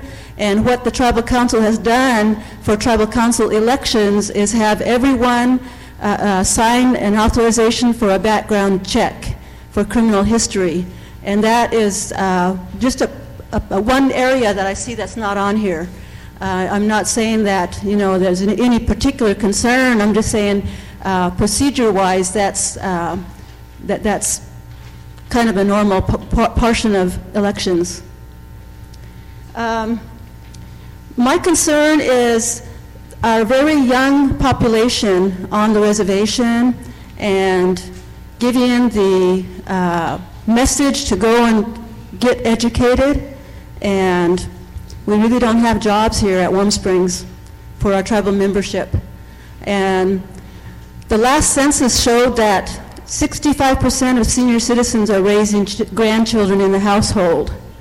And sometimes it's something that we don't plan for.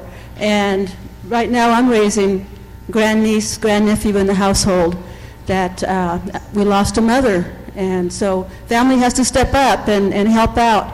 And so my question to each candidate is, what are your thoughts about our future generation?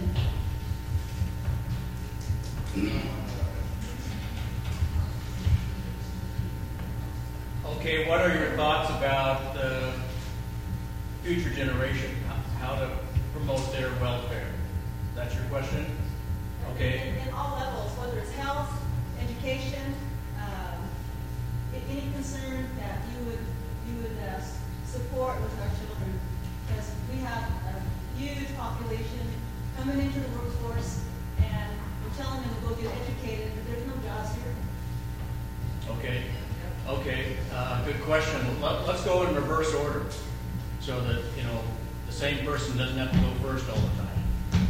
So JR, could you start with that one?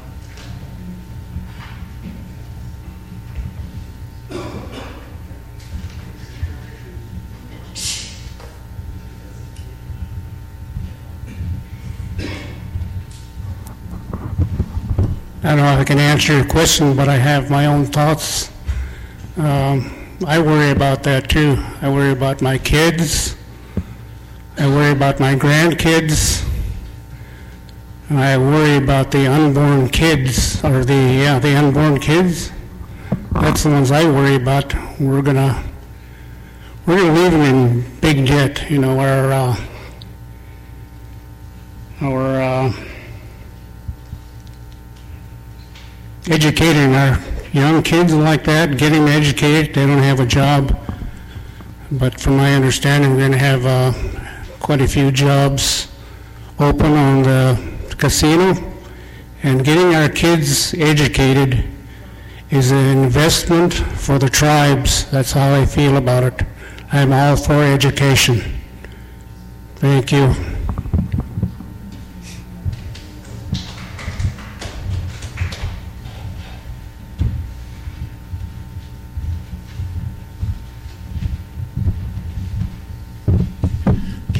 Provide for our children and our children's children? Okay, a community's based, its biggest, strongest base is family wage jobs. I work every day with heroes that show up every day. They, we need to create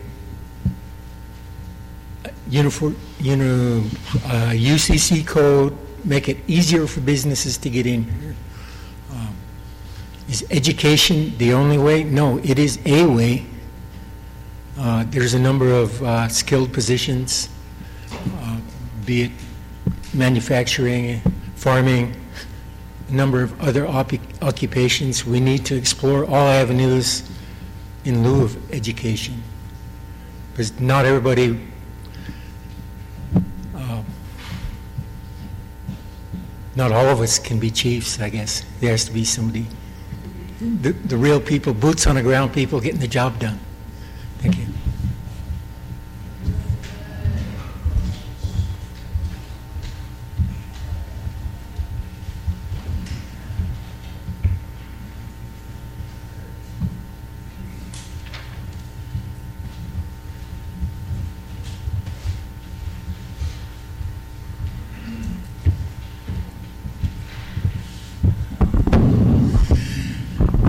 I think education starts in the home. Uh, If we look at our reservation, you know, I always get pretty mad when statistics came out, come out all the time. The Indian people are always on top. We got the most suicides. We got the most alcoholics. We got the most intermarriages or divorces. And I don't believe that. But you know, our children, we have to uh, uh, put them first. You know, I, my grandchildren, uh, uh, one of the things that I really, really get disturbed about is, is you go around and you see this graffiti on, on houses, on homes. Where are they learning this? You know? And uh, uh, I have a grandson. He's a special child. He he uh, he went to special school in Madras where they didn't teach him nothing. It's like he was in uh, kindergarten again. They taught him how to color. They taught him how to count money. They taught, they even taught him how to build a bat house. And, you know, I grew up, uh, and what we did, we used to buy him puzzles. And he learned how to put those together. If you give our children, especially our, our, our special children, a chance, they can learn.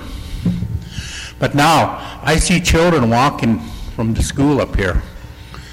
And I said, what, what, aren't those kids in, in school? And good old Floyd over there, he'll tell me, no, no, no, they go to special school up here. So how are our children going to learn if we permit our, our education system to, to bypass them like that?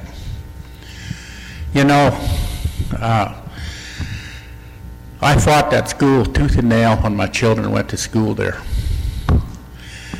They were charged with things, and I had to go over there and take up for them. Not that they did anything wrong, but that they were treated in a correct way. Uh, if you if you read the papers, especially the uh, uh, Pioneer, and and they used to have more writings in there from people, and if you read what some of those uh, Madras people were writing, you could you could read in there their accusations towards our our uh, Indian children. We haven't curbed alcoholism. We haven't curbed uh, drugs. It's the same today as it was 20 years ago. We're supposed to hire people to curb those things, but it's never, it's not done. It's, we're, we're still in the same situation yet. So how do you, how do we go about fixing that? I don't know. I said, heard the guy say, fire him. Maybe that's the answer. I don't know. Now, my pet peeve is, is this police department we have here. How they're treating our people. I don't mind them being police officers, but to me, they're not police officers. They're a gang. They run around in a gang. When I was a police officer, I didn't have that luxury. I was only on duty myself. And I had to take care of the reservation myself. And I had a lot more duties than these guys do. I had to run kids home when they were didn't have rides for home. I had to take Ella home. I had to go cut wood for senior citizens. I had to deliver messages. We did all that when we were police officers. Thank you. He says I got to go.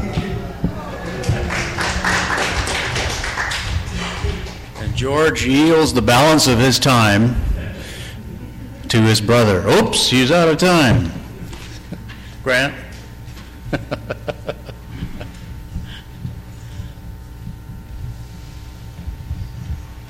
know, I think these guys are doing a really good job of, you know, being brief and to the point and being respectful of each other. Uh, Again, uh, addressing Arlen's question, and when Arlen was a councilman, she knows I was a, I'm a great advocate for the young people and the educated people and uh, the homeless people and what they call the road warriors. I I get tired of people downing our people. And uh, me and John, we serve on committees, and on our committee, there's a mission statement on our committees, and we're the ones that are supposed to look after the next generation and the generations to come and the unborn. That's our mission statement. But when we come up with suggestions and ways of how to preserve that and to benefit our people, our councilmen don't listen to us. They go back to the RMP process because the RMP process has basically taken our committees out of the uh, organizations type things. We don't have very much to say of what's being done anymore, even though we're called executive committees and we're supposed to be responsible to, for coming up for some solutions to present to tribal council. But they usually they, they listen to the PIP team and they listen to the ARMED team. That's the two teams that they listen to. And me and John, since John's came on board, and I really like John because he brings us a lot of uh, information because he's worked in an area that we're responsible for. And so we're fighting this every day, and we're fighting how to get rid of some of these ordinances and some of these rules that have been stuck out there. Council have made ordinances and rules that they haven't done away with old ones that still exist from 1934. And we're still working under those ordinances and resolutions. They need to go back and look at and do their homework and start do, getting rid of some of these ordinances that don't work. They're just worthless. And they need to start giving the power back to the committees so that we have a more say of what's being done because the committees, we're basically just common knowledge people. We're not really educated people, even though I've been a businessman too, just like GR for over 40 years. And I, I never borrowed money from, I tried to borrow money from the tribe, they won't lend it to me. I, I had to go to the bank in Madras and borrow my money, and they lent it to me, and I paid it back to them. And so these are things that, that me and John on our committees, we get marching orders from tribal council every day. Find a way to get the roadblocks out of the people's way so we can get them on board and getting them up and healthy and getting them so they can pay their car payments, light bills, whatever. This is what we're there for. But when we go back and we give these suggestions to tribal council, they're not listening to us. And uh, it, it's just pitiful. But uh, I, I, agree with Arlen too. I, I raised, I got five grandchildren and great grandchildren in my household that I'm raising. So we need to look at that. How do we take care of our senior program is getting really terrible. And uh, believe it or not, probably the majority of our budget is by uh, uh, USD dollars are, you know, they're come from different government dollars is what we're operating on. We don't have money anymore to operate on our own. We're operating on grants. So most of everything we operate on is on grants. All right, I thank you.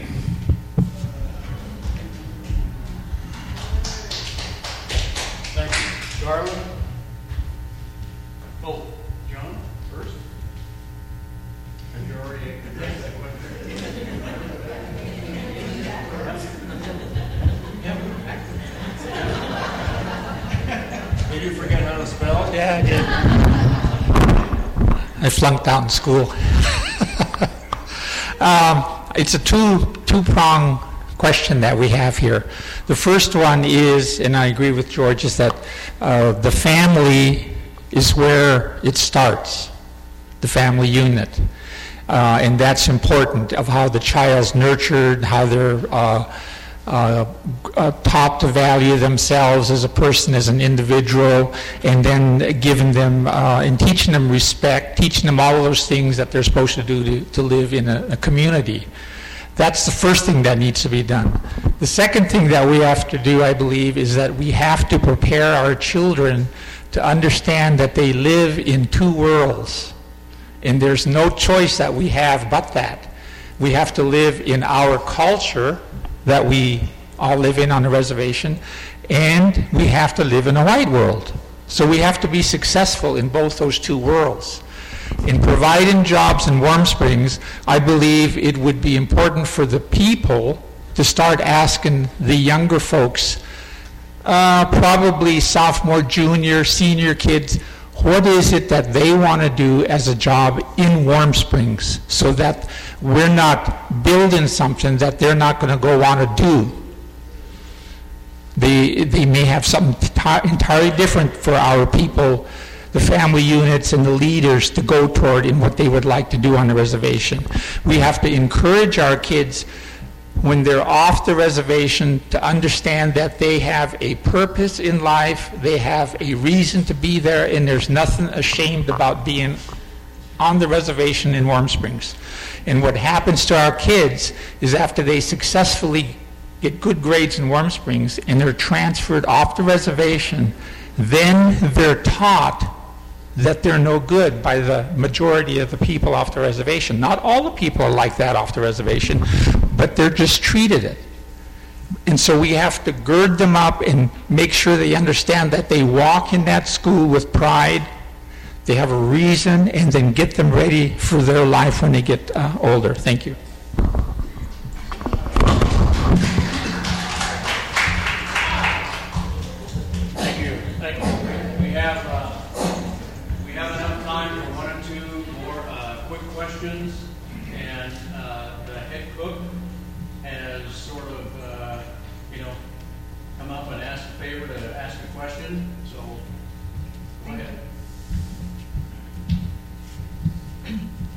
Um, Good evening. I just have a question regards to the people in the reservation.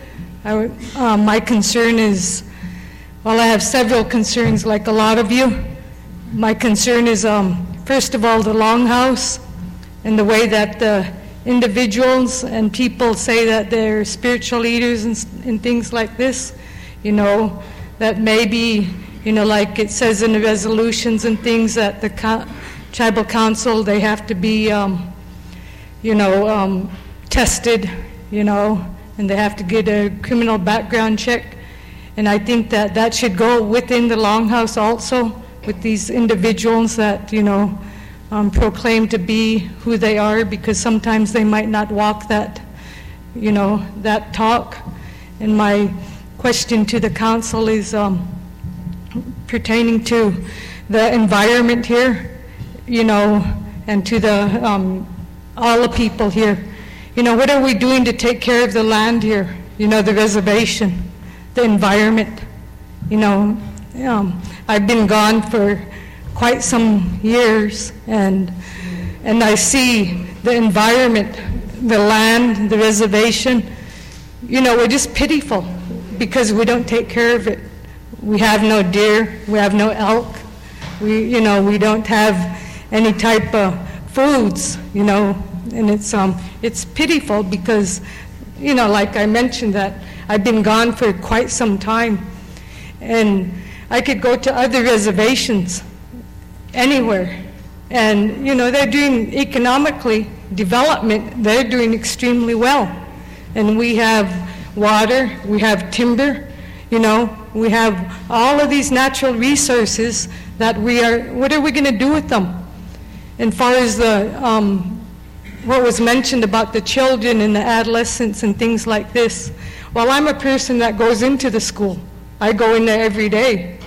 And, you know, that's, that's how I know for a fact. It is pitiful. It's really pitiful.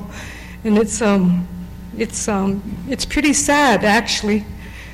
And I wanted to, my question was this. Are we going to follow this resolution? And who wrote the resolution up?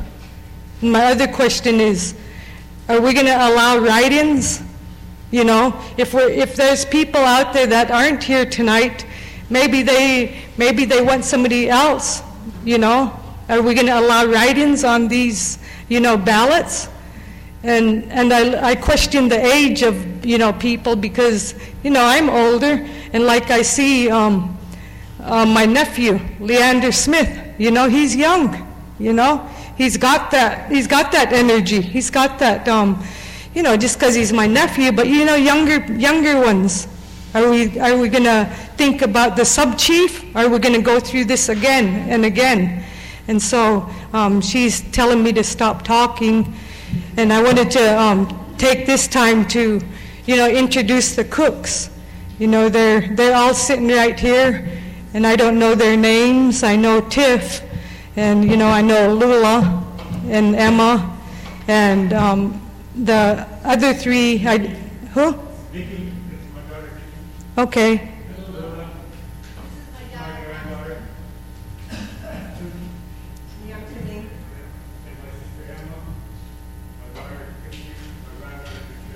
Okay, and I want to thank the cooks for, you know, helping me out and um, Connie Wesley and, you know, like this. This is a team, and this is the way that we should be as Wasco people and be Wiskukum and don't give up and stick together. and pray together and help one another out. Thank you.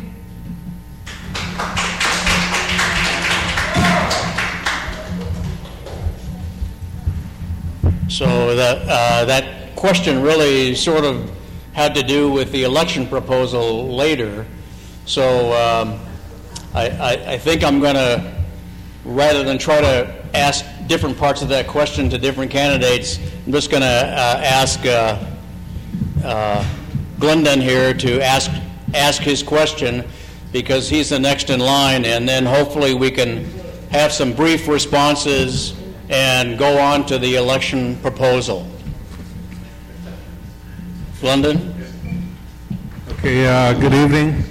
Um, Just a brief question for the candidates. Uh, My biggest question and concern is um, what will be done about the reduction of alcohol use? Uh, I know majority of the crime on the reservation is alcohol-related. Uh, I I think uh, we need to do something about it. Uh, We got families living in households, um, 17 people in one house, and you got people partying in that house, and then you got young kids vulnerable to the alcohol use, uh, to parties. Uh, When that, that needs to be addressed. I I think if we, you know, put a checkpoint at the bridge or buy a rainbow out or something, uh, some way to reduce alcohol use anyway. It's, uh, people, you know, we got a lot of young people that drink alcohol. I'm not saying there's anything wrong with it, but a lot of irresponsible drinking. So, um, that's my question, uh, reduction of alcohol use. Thank you. And you're gonna, you want to Meth. that of every one of the candidates? Yeah, yes. Just, yeah. Okay. So uh, if we could, keep your responses brief. Mr. Bruno?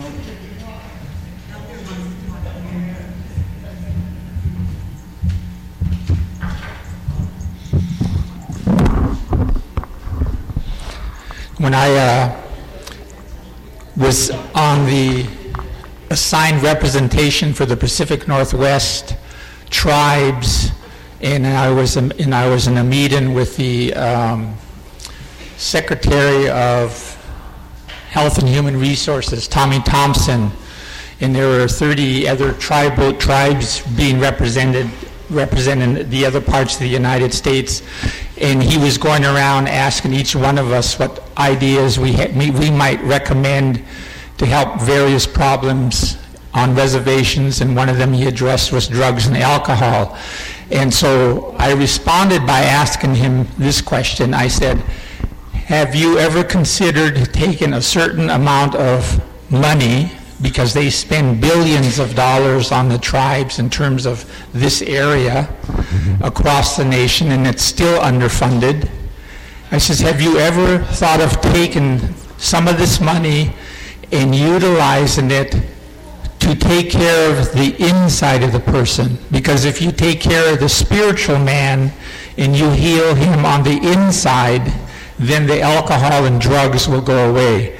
I says, and all we're doing right now is we're putting Band-Aids over something that is much bigger than what we can deal with.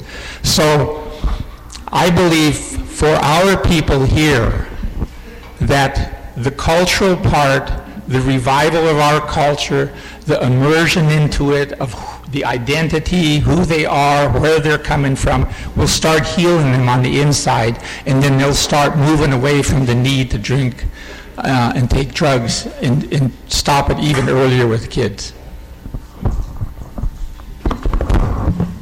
Thank you. George, would you like to address that? Yeah. Person, can you let these guys answer the questions first? Can you let these guys answer the question?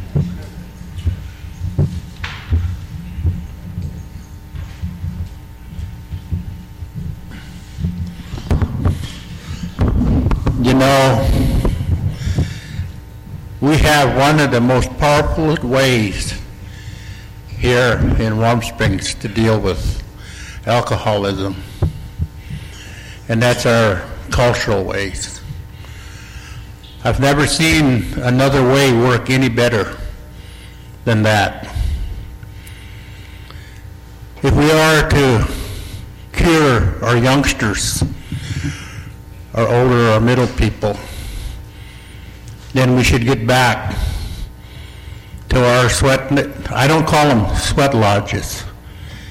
I call it sweat house. I've heard people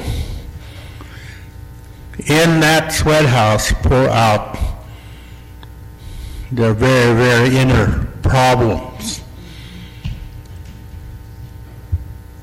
Randy knows that. We've been in the sweat house. I've never, ever been in a place that's so pure and, and it clears your mind and you pull out what you want. You know, I suggest this a lot, a lot of times with the uh, uh, juvenile department. Let's build a big sweat house along the creek here someplace, a big one. And let's put people like Randy or Bruce Jim in there with those people. I never heard people can talk like they can in a, in a sweat lodge or sweat house to these young people. You know, like I said, we haven't made any headways the other way. We're still deep into drugs and alcohol here. Another suggestion I have, we can dry the reservation again. We did once before. I don't know why we can't do it again. Thank you.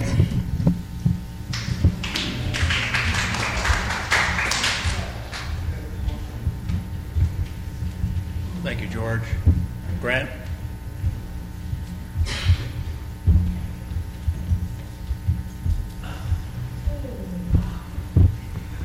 I wanted to just come up and address this on a personal basis because I have experience. I've been an alcoholic. I never did get into the drugs and stuff, but I've been an alcoholic, and I used to get some around with the Smith boys in Austin there. And Publiski, I know him by, I don't know him by Austin. He's been a good friend of mine all his life, but his older brother that just passed away was a real good friend of mine, and I, when I lost him, it hurt me very bad. But we have other things, just like my brother talked about sweat house. I have a sweat house at my house, and I've learned uh, other things. I have a son too that's artistic, a grandson, in during the school, and uh, he went through the same programs that my brother's son went through. But my son met a man in school that taught him to do something that's real helpful, and I want to thank that man tonight, and that's Foster Kalama. He's a flute player and he taught my grandson how to play the flute. And one of the most beautiful things is to sit there and listen to my grandson, who is artistic, and a lot of people call him dummy, but he's not. He can get on those computers just like to see that guy back there and uh, my nephew back there, and he, he, can, he can really work them computers crazy. He's real smart, but Foster taught him how to play the flute, and I agree with my brother that these are some of the ways you can heal yourself, like when them and Randy started their healing in uh, HeHe through the veterans. That was a great thing there because I dealt with veterans like my father-in-law, uh, who, who, was a World War II veteran. But uh, Foster works hard. We go. I go every year to his flute conference he holds in HeHe. But the other thing that uh, he got me in trouble was when he taught my grandson to play. He also taught me how to kind of mess with the flute, so now I can play a few tunes on the flute too. But I, I, I healed up too, and I went to the longhouse, and that's where I learned, that's where I found my peace. You got to find your peace because I, I have to deal with alcoholism in my own family. That's where you start. I have alcoholics, drug users, and every, if you talk about I got it in my family, I got to deal with it every day. And my grandchildren, my children, they come to me and they ask me, how many times did you try to quit, Grandpa? And I tell them every Monday, every Monday, until one day it succeeded. In 1980, I quit drinking. I was laying in hospital and I almost died. And from that day on, I gave- turned my life over to the Lord. And that day uh, from on, I've been walking the straight road, and thanks to my brother, older brother sitting over there, George, and, and my older brother, Rudy, he came to me. And we used to sing Washat all the time. We traveled, Washat was almost dying out. And we traveled to Pendleton, Yakima, and Nez Perce. We traveled all over down the coast. Stop, thank you. I I said stop, thank you. But anyway, I, you know, that's where I found my peace, was in the longhouse. And a lot of people ask me, how do you cure yourself? I told him when you look in the mirror and that person looking back at you is happy and smiling and he's at peace with himself, then you know you're going to be all right. So that's how you do it with your, within yourself. Nobody can do it for you. The judges, the policemen, they can arrest you many times. The judges can throw you in jail all they want. But until they take over their own inner peace, that's the way he gets cured. That's the way I did it. And I just want to thank, but I wanted to thank Foster. I see him sitting here, and nobody ever thanks him for the things that he does. He's been worked many years in our school system. Minna, wish him.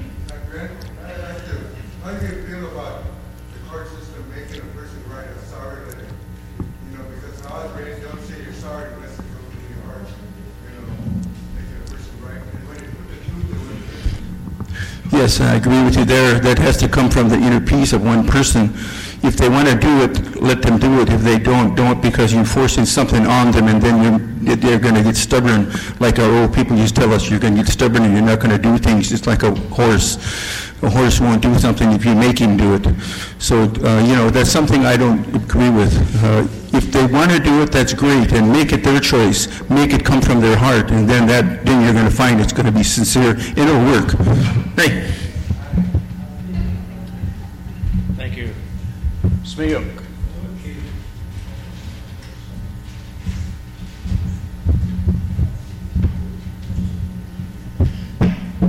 Thank you, Grant. Um, Question was, okay, how do, how would you stop alcohol abuse on the reservation? Solutions are multi-pronged. You can do it with music, you can do it with washing, you can do it with uh, God, surrendering yourself to God. There's, it's a multi-pronged, multi, you can do punitive measures, which I'm not altogether in favor of. Roadblocks, okay, all you'll be doing is just building bigger and bigger jails, uh, with, which is a, no solution in sight. And giving people a fair chance. I have, we have some gentlemen down at the mill given a fair chance to prove themselves, giving them an honest, fair chance to prove themselves. They're former convicts, done time, and but they're now supervisors. They've proven themselves, proven their worth, giving people a fair chance and giving them avenues to find themselves and being proud of themselves.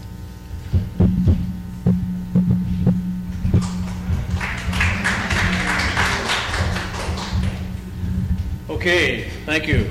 Um, We've been at this question and answer uh, business for about an hour and a half, and uh, we've only gotten through four questions. And, uh, but good questions and a lot of thought-provoking answers. So hopefully, you're better informed now about these candidates than you were uh, before, before this session. Now, I, I, I, I just bet there's a lot more questions out there, and so uh, we're obviously going to have to have another meeting. Uh, we were tentatively planning on something in two weeks or three weeks. So it would be like November 8th and 9th or November 16 or 17, uh, right in there. And uh, just for a show of hands of those that are here, how about uh, November 8th or 9th? Who would prefer, who would prefer November 8th or 9th?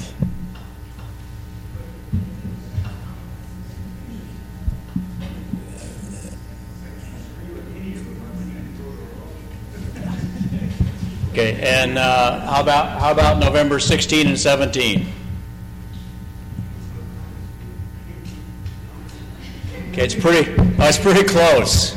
So, uh, pretty close. So, uh, all right, we'll see when the Longhouse is available, and uh, we'll, we'll put something in the paper, we'll get it on the radio uh, at, in the next two or three weeks, okay? So, uh, now, we have about a half an hour left uh, on our uh, agenda, and we'd, and we'd like to uh, close uh, just about 10 o'clock. Uh, Just one brief announcement on behalf of one of the other candidates who had to leave.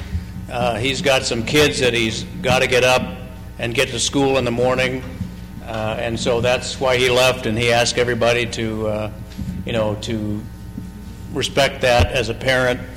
You know, he's trying to look out for his kids, so, and and I'm sure that you all will. Now, you you handed out uh, a proposal, a draft proposal for an election, and by now you've all hopefully had a chance to look at it and review it. So in the next half an hour, uh, inviting you to come up to the mic and make comments on that proposal. What, what you, if there's something you don't like about it, you'd like to see changed, let us know.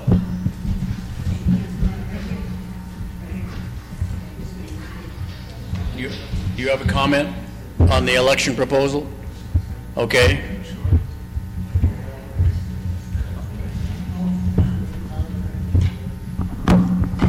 Good evening.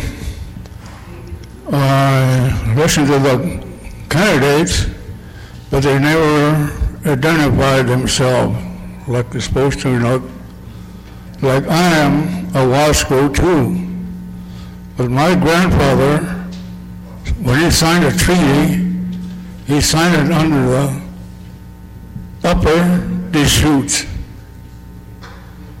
But the people, the candidates didn't, didn't identify themselves and their, and their ancestors too. So I like to, hear, I like to, I like to hear that and hear them say that and or write it in Spilyay or something. What's your name?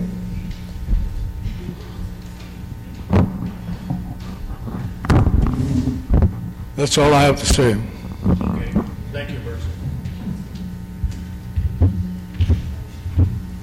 My turn. Uh, yeah, I'm just joking, Bertson. I know Bertson. He's a good man. Anyway, uh, is Austin Smith. I'm a Wasco. I'm not uh, Paiute I'm not some national. I just have Wasco blood in me. That's it for this reservation here. I also have Yakima blood and Snoqualmie blood from Tulalip. Uh, yeah, I got me at the right time. I come up, he said you got enough time for a couple more questions, and Glenn, was the first of the couple, and I was the second of the couple, so I'm glad I get used to the microphone. Well, um, and that was my question. You know, like I said, I'm, I'm Wasco. And when I come to the, to the voting, that's what I'm, my question is, you know, how are we going to decide this? When the votes are tallied, look like uh, it's all narrowed down to voting. We didn't want to use voting, I didn't want to use voting.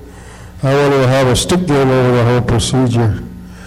You know, that was my, uh, that was my uh, thoughts. That's Indian, it's traditional, it's uh, the way the Indian people do it sometimes. That stick game. Solve problems. That song is went along with stick game. And uh, had faith in their songs. And had faith in their teams. And we had fun. That's what life's all about, I think, is having fun. Again, I like uh, politicians like the white man, like you're talking about the white man way. When a white kid's born, he's born into a, uh, kind of like a born into a curriculum. He's already set up because he's a white man. So he's kind of born into a curriculum. He's got to go through school, get his education. He opens his eyes and looks around and he says, shit, there's more of us than them. And they treat me better than those guys. And somebody tells him, shh.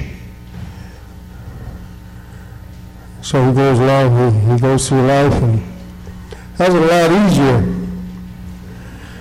You know, now us, we, we're not born into an agenda. Not so much of a curriculum, but an agenda. You know, a lot of them are born into an agenda. It's already set up for them. They just go along with it. They know they're shoppers. They know they think like shoppers. And most, of the majority of the people understand what the system is. It's a shopper system. So the Native Americans, we're born into it. We're not born into that type of uh, thinking. You know, so we, we're kind of caught, trying to, we have to kind of figure it out. But I don't know, uh, we on five minutes too? Oh, okay, I, I didn't know that. Three minutes, huh? But anyway, my, my uh, question is, when you go to vote, I know there's going to be a lot of voters that have 16th inch blood, 8th inch Wasco, 330 seconds, 164th, one quarter, one half, three quarters, five eighths maybe. You know, I don't think one person, I think everything should be tallied up fair. If three people come in and vote for one chief with all one eighth in Indian Wasco blood, uh, and then another three come in and vote three quarters another one, so we got three eighths voting, then we got uh, three quarters of a vote. You understand what I'm saying? Then two more coming in with half, half blood quorum, they got, two of them got half a vote, that's one full vote. I mean, I think that's fair, that's how I look at it, that's fair. I don't think uh, a three-quarter Paiute could come in and vote because he's got one quarter Wasco. So, you know what I'm saying? He's more Paiute than Wasco. You understand what I'm saying? Okay, what you're saying is, if, if- if I'm only one-eighth Wasco. Right. and I go in and vote, and my vote counts for one-eighth of a vote. That's all you can count for. And if somebody else goes in and they've one-half Wasco, then their vote counts as one-half of a vote. One half. That's what you're saying. Okay. That's what I'm saying. Okay. I think that's honest. That's fair and that's honest. That's the way to do it. So, so somebody might end up winning the election five to four. Right, that's right. That's right, that's how it happens. I mean, you know, I mean, I mean, that's not a comment, I mean, that's how I think it should be done. You know, I think you guys geared everything down to voting now. I think you guys try to, see, I'm still fighting for, for, uh, the correct chief, see? I'm still fighting for the correct chieftainship. But anyway, that was my question. How are we gonna handle this voting? See, we can't have 20, 1/16th inch Wascos come in and vote, uh, and then 20, uh, half, half Wasco people come in, and, you know, and get the same thing, you know, it shouldn't, that's not fair, you know, because some of them recognize themselves as Paiute, some of them recognize themselves as, as Sinasha, see? And then there's like me, I'm Wasco, see? That's how it should work. See? That's how it was in the beginning anyway. They didn't have districts because they had their own languages. They spoke and did business in their own language. Paiutes did in Paiute, and Sinashas did it in Sinasha, and the Wascos did the Wasco language. And that's why there wasn't any confusion. Do you understand?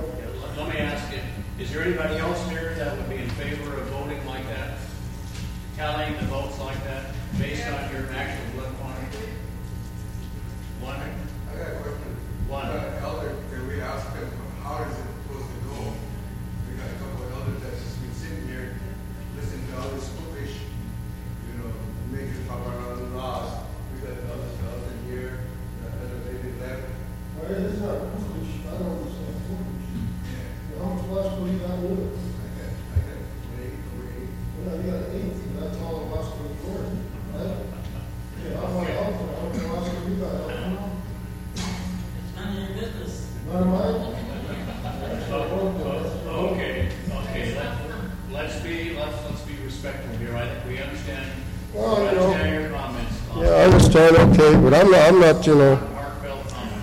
Well, I'm, I don't want to be the one to blame here, see? I'm not up here to be blamed about something. I just ask a simple question. No, nobody's blaming you, and it's just that the proposal right here that's been circulated, it just simply says one-eighth. If you're one-eighth Wasco and you're registered in the agency district, then you, How, how come I didn't, how come I didn't get any input on that?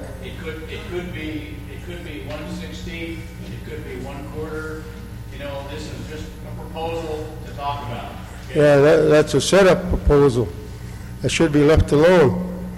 Because when you go, when you go to registration down here in the vital stats, they'll tell each and every one of you how much Wasco blood you got, and you don't even tell Elton how much Wasco blood he's got in him. And I'm pretty sure I already know. Because I'm Wasco.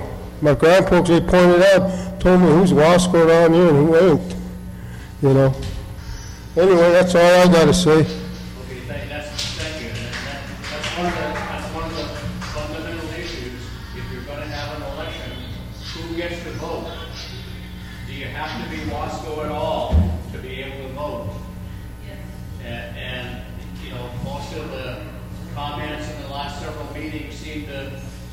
Going towards, yes, you have to be at least some Wasco to vote. Should you be able to vote if you just have a, approve a descendancy, Wasco descendancy, or should it be a minimum blood quantum, one sixteenth, one eighth? This proposal settled on one eighth for discussion purposes, okay? Well, let me, let me ask you one more question. All of you. Would you guys, you got Wasco for chief now, the one eighth, one eighth Wasco, one quarter Wasco. And they're more Paiute or more Sinasha than they are Wasco. Is that fair to the Wasco people? They're gonna turn on you. You can't, you need to get a Wasco chief in there. What turns on you. You can get down further in the, Okay, back to you. in, they'll turn on you. Thank you, Austin. We have, we have another uh, question or comment here. So, this doc, this paper here, is this, um, so you're not following the Constitution and bylaws on choosing the Wasco chief? Is that what I'm understanding this is about? I'm sorry, I don't understand. Well, you know, the, the Constitution and bylaws, it clearly indicates how the, how the chief is supposed to be chosen by tribal custom. And I don't think anybody on this reservation is old enough to know what the original tribal custom was. I know that the Sahaptins or the Paiutes weren't invited to Wasco meetings when the chief was elected.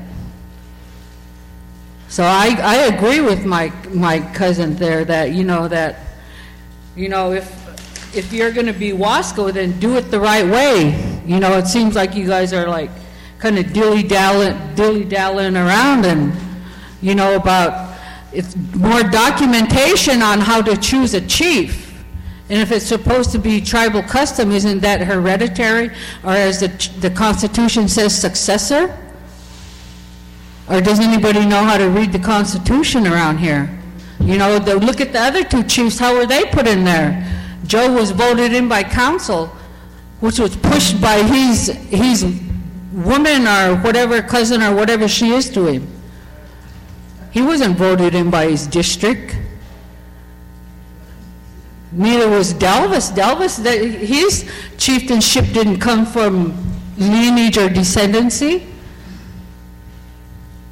So you guys kind of pick and choose on what you want to believe or interpret in the Constitution and bylaws. Then you're always talking about how the treaty says this and that. Does it even mention anything about chiefs in there? There was only one chief down at the Celilo River. That was a salmon chief. So I'm not in agreement with this. Thank you for your comment. I'm not in agreement with this voting, popular vote either.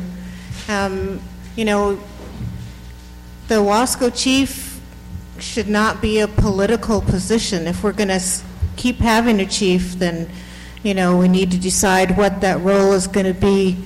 Um, we've heard a lot of different good answers tonight on what the chief should be and what the role is, but it should not be a political um, somebody I think, elected by the uh, political process. I think we need to find a way to make sure that we do follow the customs as we understand them.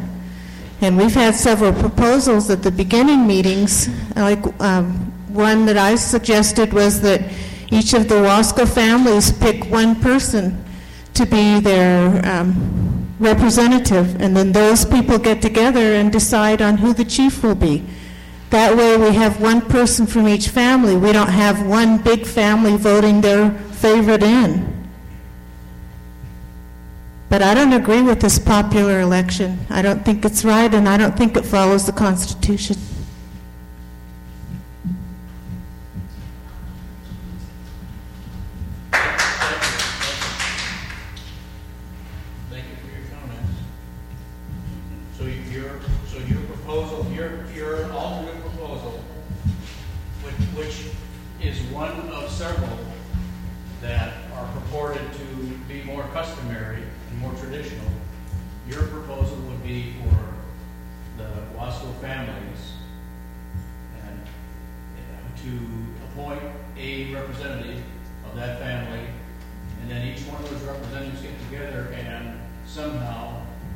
decide who should be the chief. Okay, so you understand? I'm How can it be a common exchange? Because I agree That's how it used to be.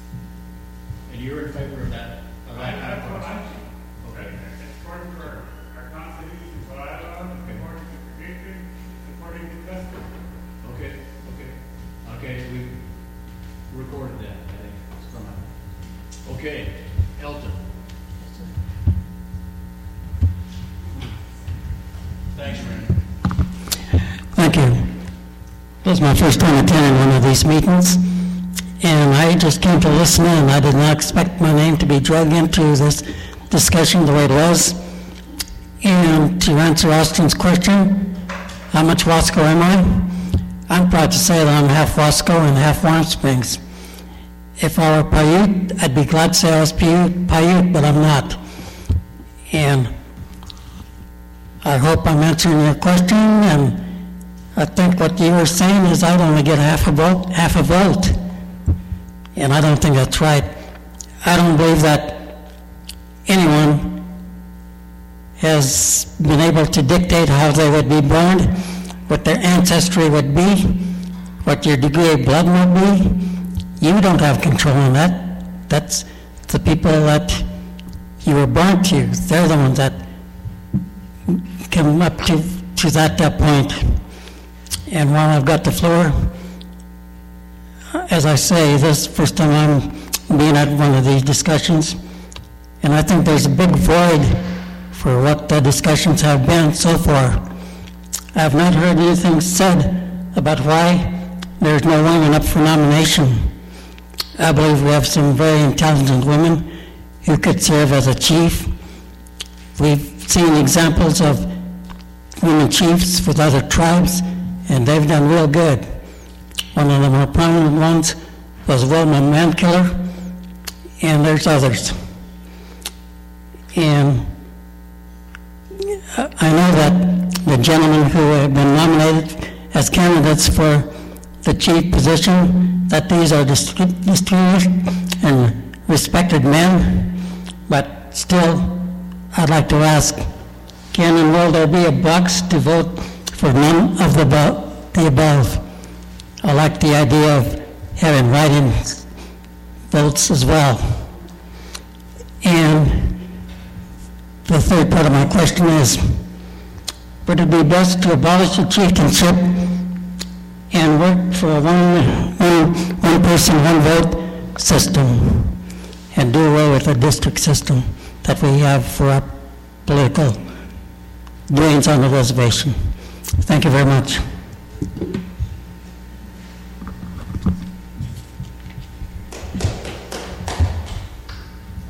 Thank you, Elton. Would anybody else like to make a comment on the uh, proposal that's going around or one of the alternatives that was mentioned? Yeah, I do, Charles. Um, I didn't get a chance to talk at the last meeting because we ended early. And I'm not even sure if I should be talking because I'm still in mourning. But I feel a sense of being compelled to talk about the draft form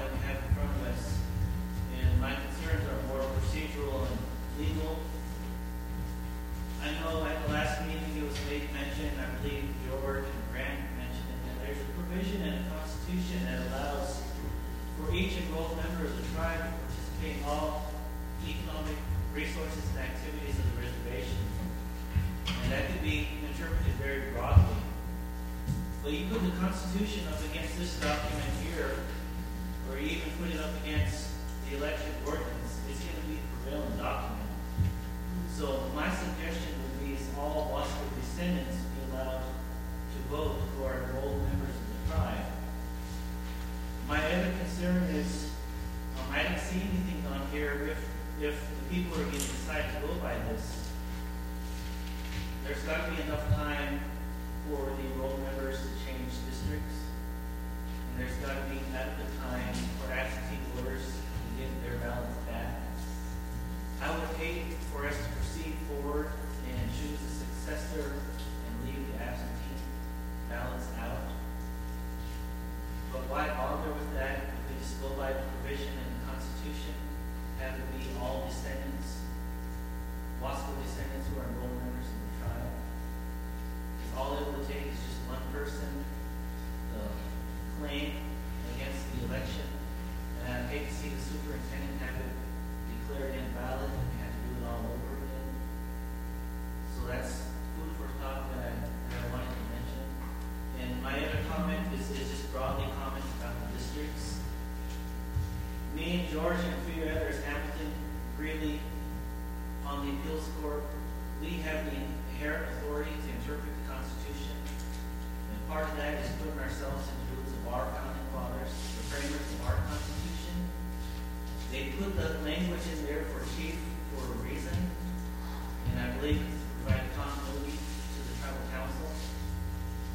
Theoretically, every three years, we can have a complete turnover in council. If we abolish the chiefs, theoretically, we can turn over the whole council in under three years. Who's going to be doing the majority of the business? How much time are we going to have to spend on consultants and our attorneys, bringing up to speed these freshman councilmen on a broad range of issues for the whole spectrum of the tribe? So I believe that's the reason why we should have chiefs in there for life. And I think the other reason why they had a provision in there on the districts is, um, they're thinking, we look at the numbers now, one district will dominate, that would be the agency district. Some national But that's food for thought. I hate to see the superintendent on declare this invalid. Thank you. Okay, great. Thanks for your comments. Mike? Good evening, people. Mike Clements, I'm a Wasco. In looking at uh, and listening to we the people, the Wasco people, and I, in our earlier meetings, in our in our very first meetings, we came before you as hosting the meeting from the McCorkle clan that our our uh, Uncle Joe McCorkle was the chief of the Wascos in the past. And so we volunteered to start the discussion. And so we've been at this now for eight meetings. Looks like we're going to number nine. But you know, I, I, I like to study the, the past and see what the people did and why they did it. And the Wasco people signed on to a treaty, a treaty on our behalf for the Wasco people. And we're only one part of a confederacy. And the treaty is a very strong document that represents us, our participation into the world around us. And we made the, uh, uh, our, our people of the past made the decision to come to this land. And this land is for us. Part of my concern is I, I think that our people are being somewhat pushed aside. Our treaty rights are not being considered, in my opinion, as seriously as they should be. We're a treaty signing people, the Wasco people, and we should be respected as such. And it's, it's a concern for me in this government we're in now that uh, we're sort of played as the, uh, as the weak guy. And I look at, I heard about the IRMP process tonight, and I look at that where it's my opinion that uh, the power is now in the hands of a few that decided maybe we don't know what we're doing. So they created the IRMP, they made it law, council approved it, and they basically took themselves out of authority. It's a law now that other people can make the decisions without even going to council. Council never comes to the people anymore to have us vote on serious matters of great importance. They're already decided by small groups up there somewhere. Somebody said earlier, and I agree with it, non-Indians even, making decisions on our behalf. When our treaty gives us the right as a people to survive on this land, and even the federal government itself said, with treaty matters, we will not interfere with your process. This is our process. Has nothing to do with tribal government. Wasco people, sovereign Indian people, deciding who our leader is going to be. And uh, you know, I just want to go there again. I, I say I like to study study history. The idea of the lineage, when you read in the past, you know, I found this document that talks about a man by the name of Mark Meacham. Uh, I can't pronounce the Indian name as clear as I probably should, but it's Tuhahi. First Wasco Chief, treaty signer, 1855. Son of Mark, Frank Meacham succeeded that chieftainship. Son of Frank, George Meacham, succeeded and became the Warm Springs' first Wasco chief and secretary treasurer. Upon George's death, his brother Clifford inherited the title. Prior to his death, Clifford passed the title to his great grandson, Samuel of Lake Oswego. Clifford also indicated that George, son of George Sr., should be recognized as next chief. Clifford and George's, uh, uh, George's, George Sr.'s mother, Georgiana Miller Meacham, who was married to Frank, she was the daughter-in-law of Chief Mark. So you can see the history is, is a lineage history. People and family passed it down from generation to generation. Customary tradition that we keep talking about. I go to, uh, then I bounce forward to the, the, the election of 1953. The chief of the Wasco tribe vote for one. Joe McCorkle, Roy Meacham, Cyrus Kachaya, Edwin Scott. If you look at this document that came from our tribal document, there's agency district, all people identified with Wasco. Simnasho District, all people identified with Wasco. Non-residents, all people identified as Wasco. So the off-reservation people voted in 1953 in that election. Then I look ahead. Joe McCorkle passed away in 1958. Newspaper, Jefferson County, Wasco election, tribal chief to Warm Springs Council. A new chief to represent the Wasco Indians was elected. On May 23rd, new chief is Nelson Wallulatum. He will join Chiefs Ray Johnson and Nathan Heath. Wascos have not had a chief on the council since death several months ago of Joe McCorkle. In being named new chief, in addition to Wallulatum, Avix Miller, Walter Miller, Floyd Miller, and William McCorkle, half-brother of the past, were in the running for the position. In the election, Wilton was granted the longest tenure office to man a man can possess, having the position of chief for life. So those are those are just historical documents that have been taken in the past. In looking at the write-ups, uh, in our in our first two meetings, we uh, the people that came here for those meetings had decided that we would form a small group to come up with recommendations. And from that small group, we brought these back to one of the meetings where some other people came, new people came and they, they, they didn't want a, a voted process. And uh, in this one here, after discussion, the group believed the Wasco people should make the chief selection decision on the meeting of the Wasco people. A meeting time and place would be announced and the families would bring forth their candidates involving some of Anita's suggestion. Time would be allowed for presentation, a show of hands and voting process would take place until the people made a final decision. How the candidates would be narrowed down would have to be decided from this place of the meeting. Wasco people eligible to vote at this meeting will make the decision. All that want to participate will need to attend. Who will vote? Voters registered in agency one-eighth or more Wasco are 18 or older.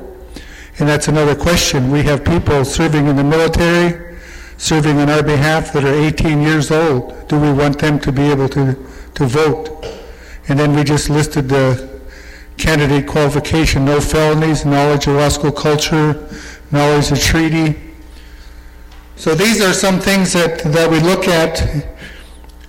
I just want to say tonight, I think that as Wasco people, we should be proud of who we are. And I know, I know you are, I'm not saying that we aren't. But for our leaders of the past, we should have them on the wall. We should have them over in the council building where our people were leaders of the tribe. These were our chiefs, the Wasco people, treaty signers. We're part of this government. And we should stand up and speak on our behalf. Right now, what I'm seeing is our leaders kind of sit back. And there's a strong delegation from the other districts in my, that, in my own opinion, overpower us treaty people. And we need to have somebody that's going to speak up for us, that's going to represent us as Wasco people. And, and you can't take a back seat to their, their other tribes. Just like Austin says, I'm a Wasco. I represent the Wasco people. That don't mean I don't like Warm Springs people or Paiute people. You know, I have grandchildren and great grandchildren that are all three, and I don't disrespect them. I love them. But when it comes to representing our treaty and where our people came from, then we need somebody that's going to stand up and understand that and take take our consideration to that table. And I think, you know, for 50 years we had a chief that pretty much did that. So now here we are today and we need to make another decision. I just hope we can move ahead and, and make that decision in a way that what I would I want to see is have somebody, and here we have six people. Some of them have come through the family method of saying that they're descendants, and and we should have an election, and then I think we should have a big event that recognizes that chief. And uh, we should be proud of who we are, and we should be proud of the next chief that we select, and we should have a big time recognizing that person.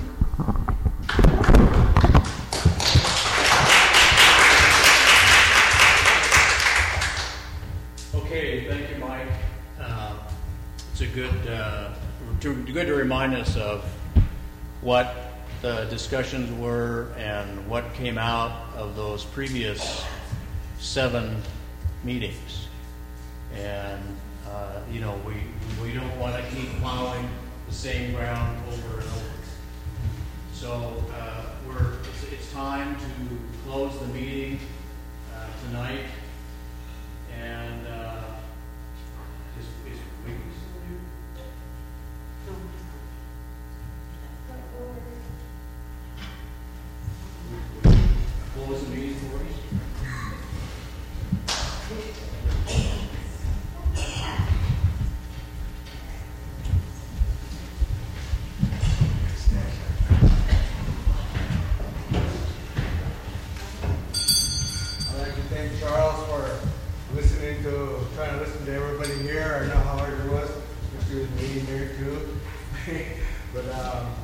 I heard a lot of good, very good questions to our candidates and they, they answered very good.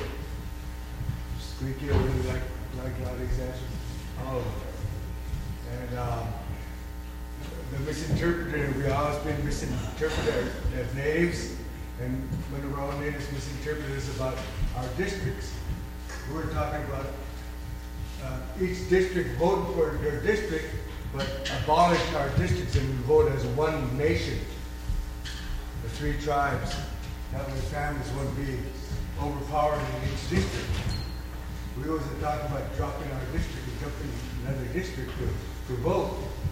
Like Mike said, all the districts did vote. You know, I'm glad he brought that up and he spoke very strongly. I love what he said. I'd like close, and instead of a, uh, Washat sound, uh, like it was mentioned by our gallery from up north, most Wascos were Shakers. Yes, most, most. Yeah, and medicine, yeah. And medicine, yeah. Stick.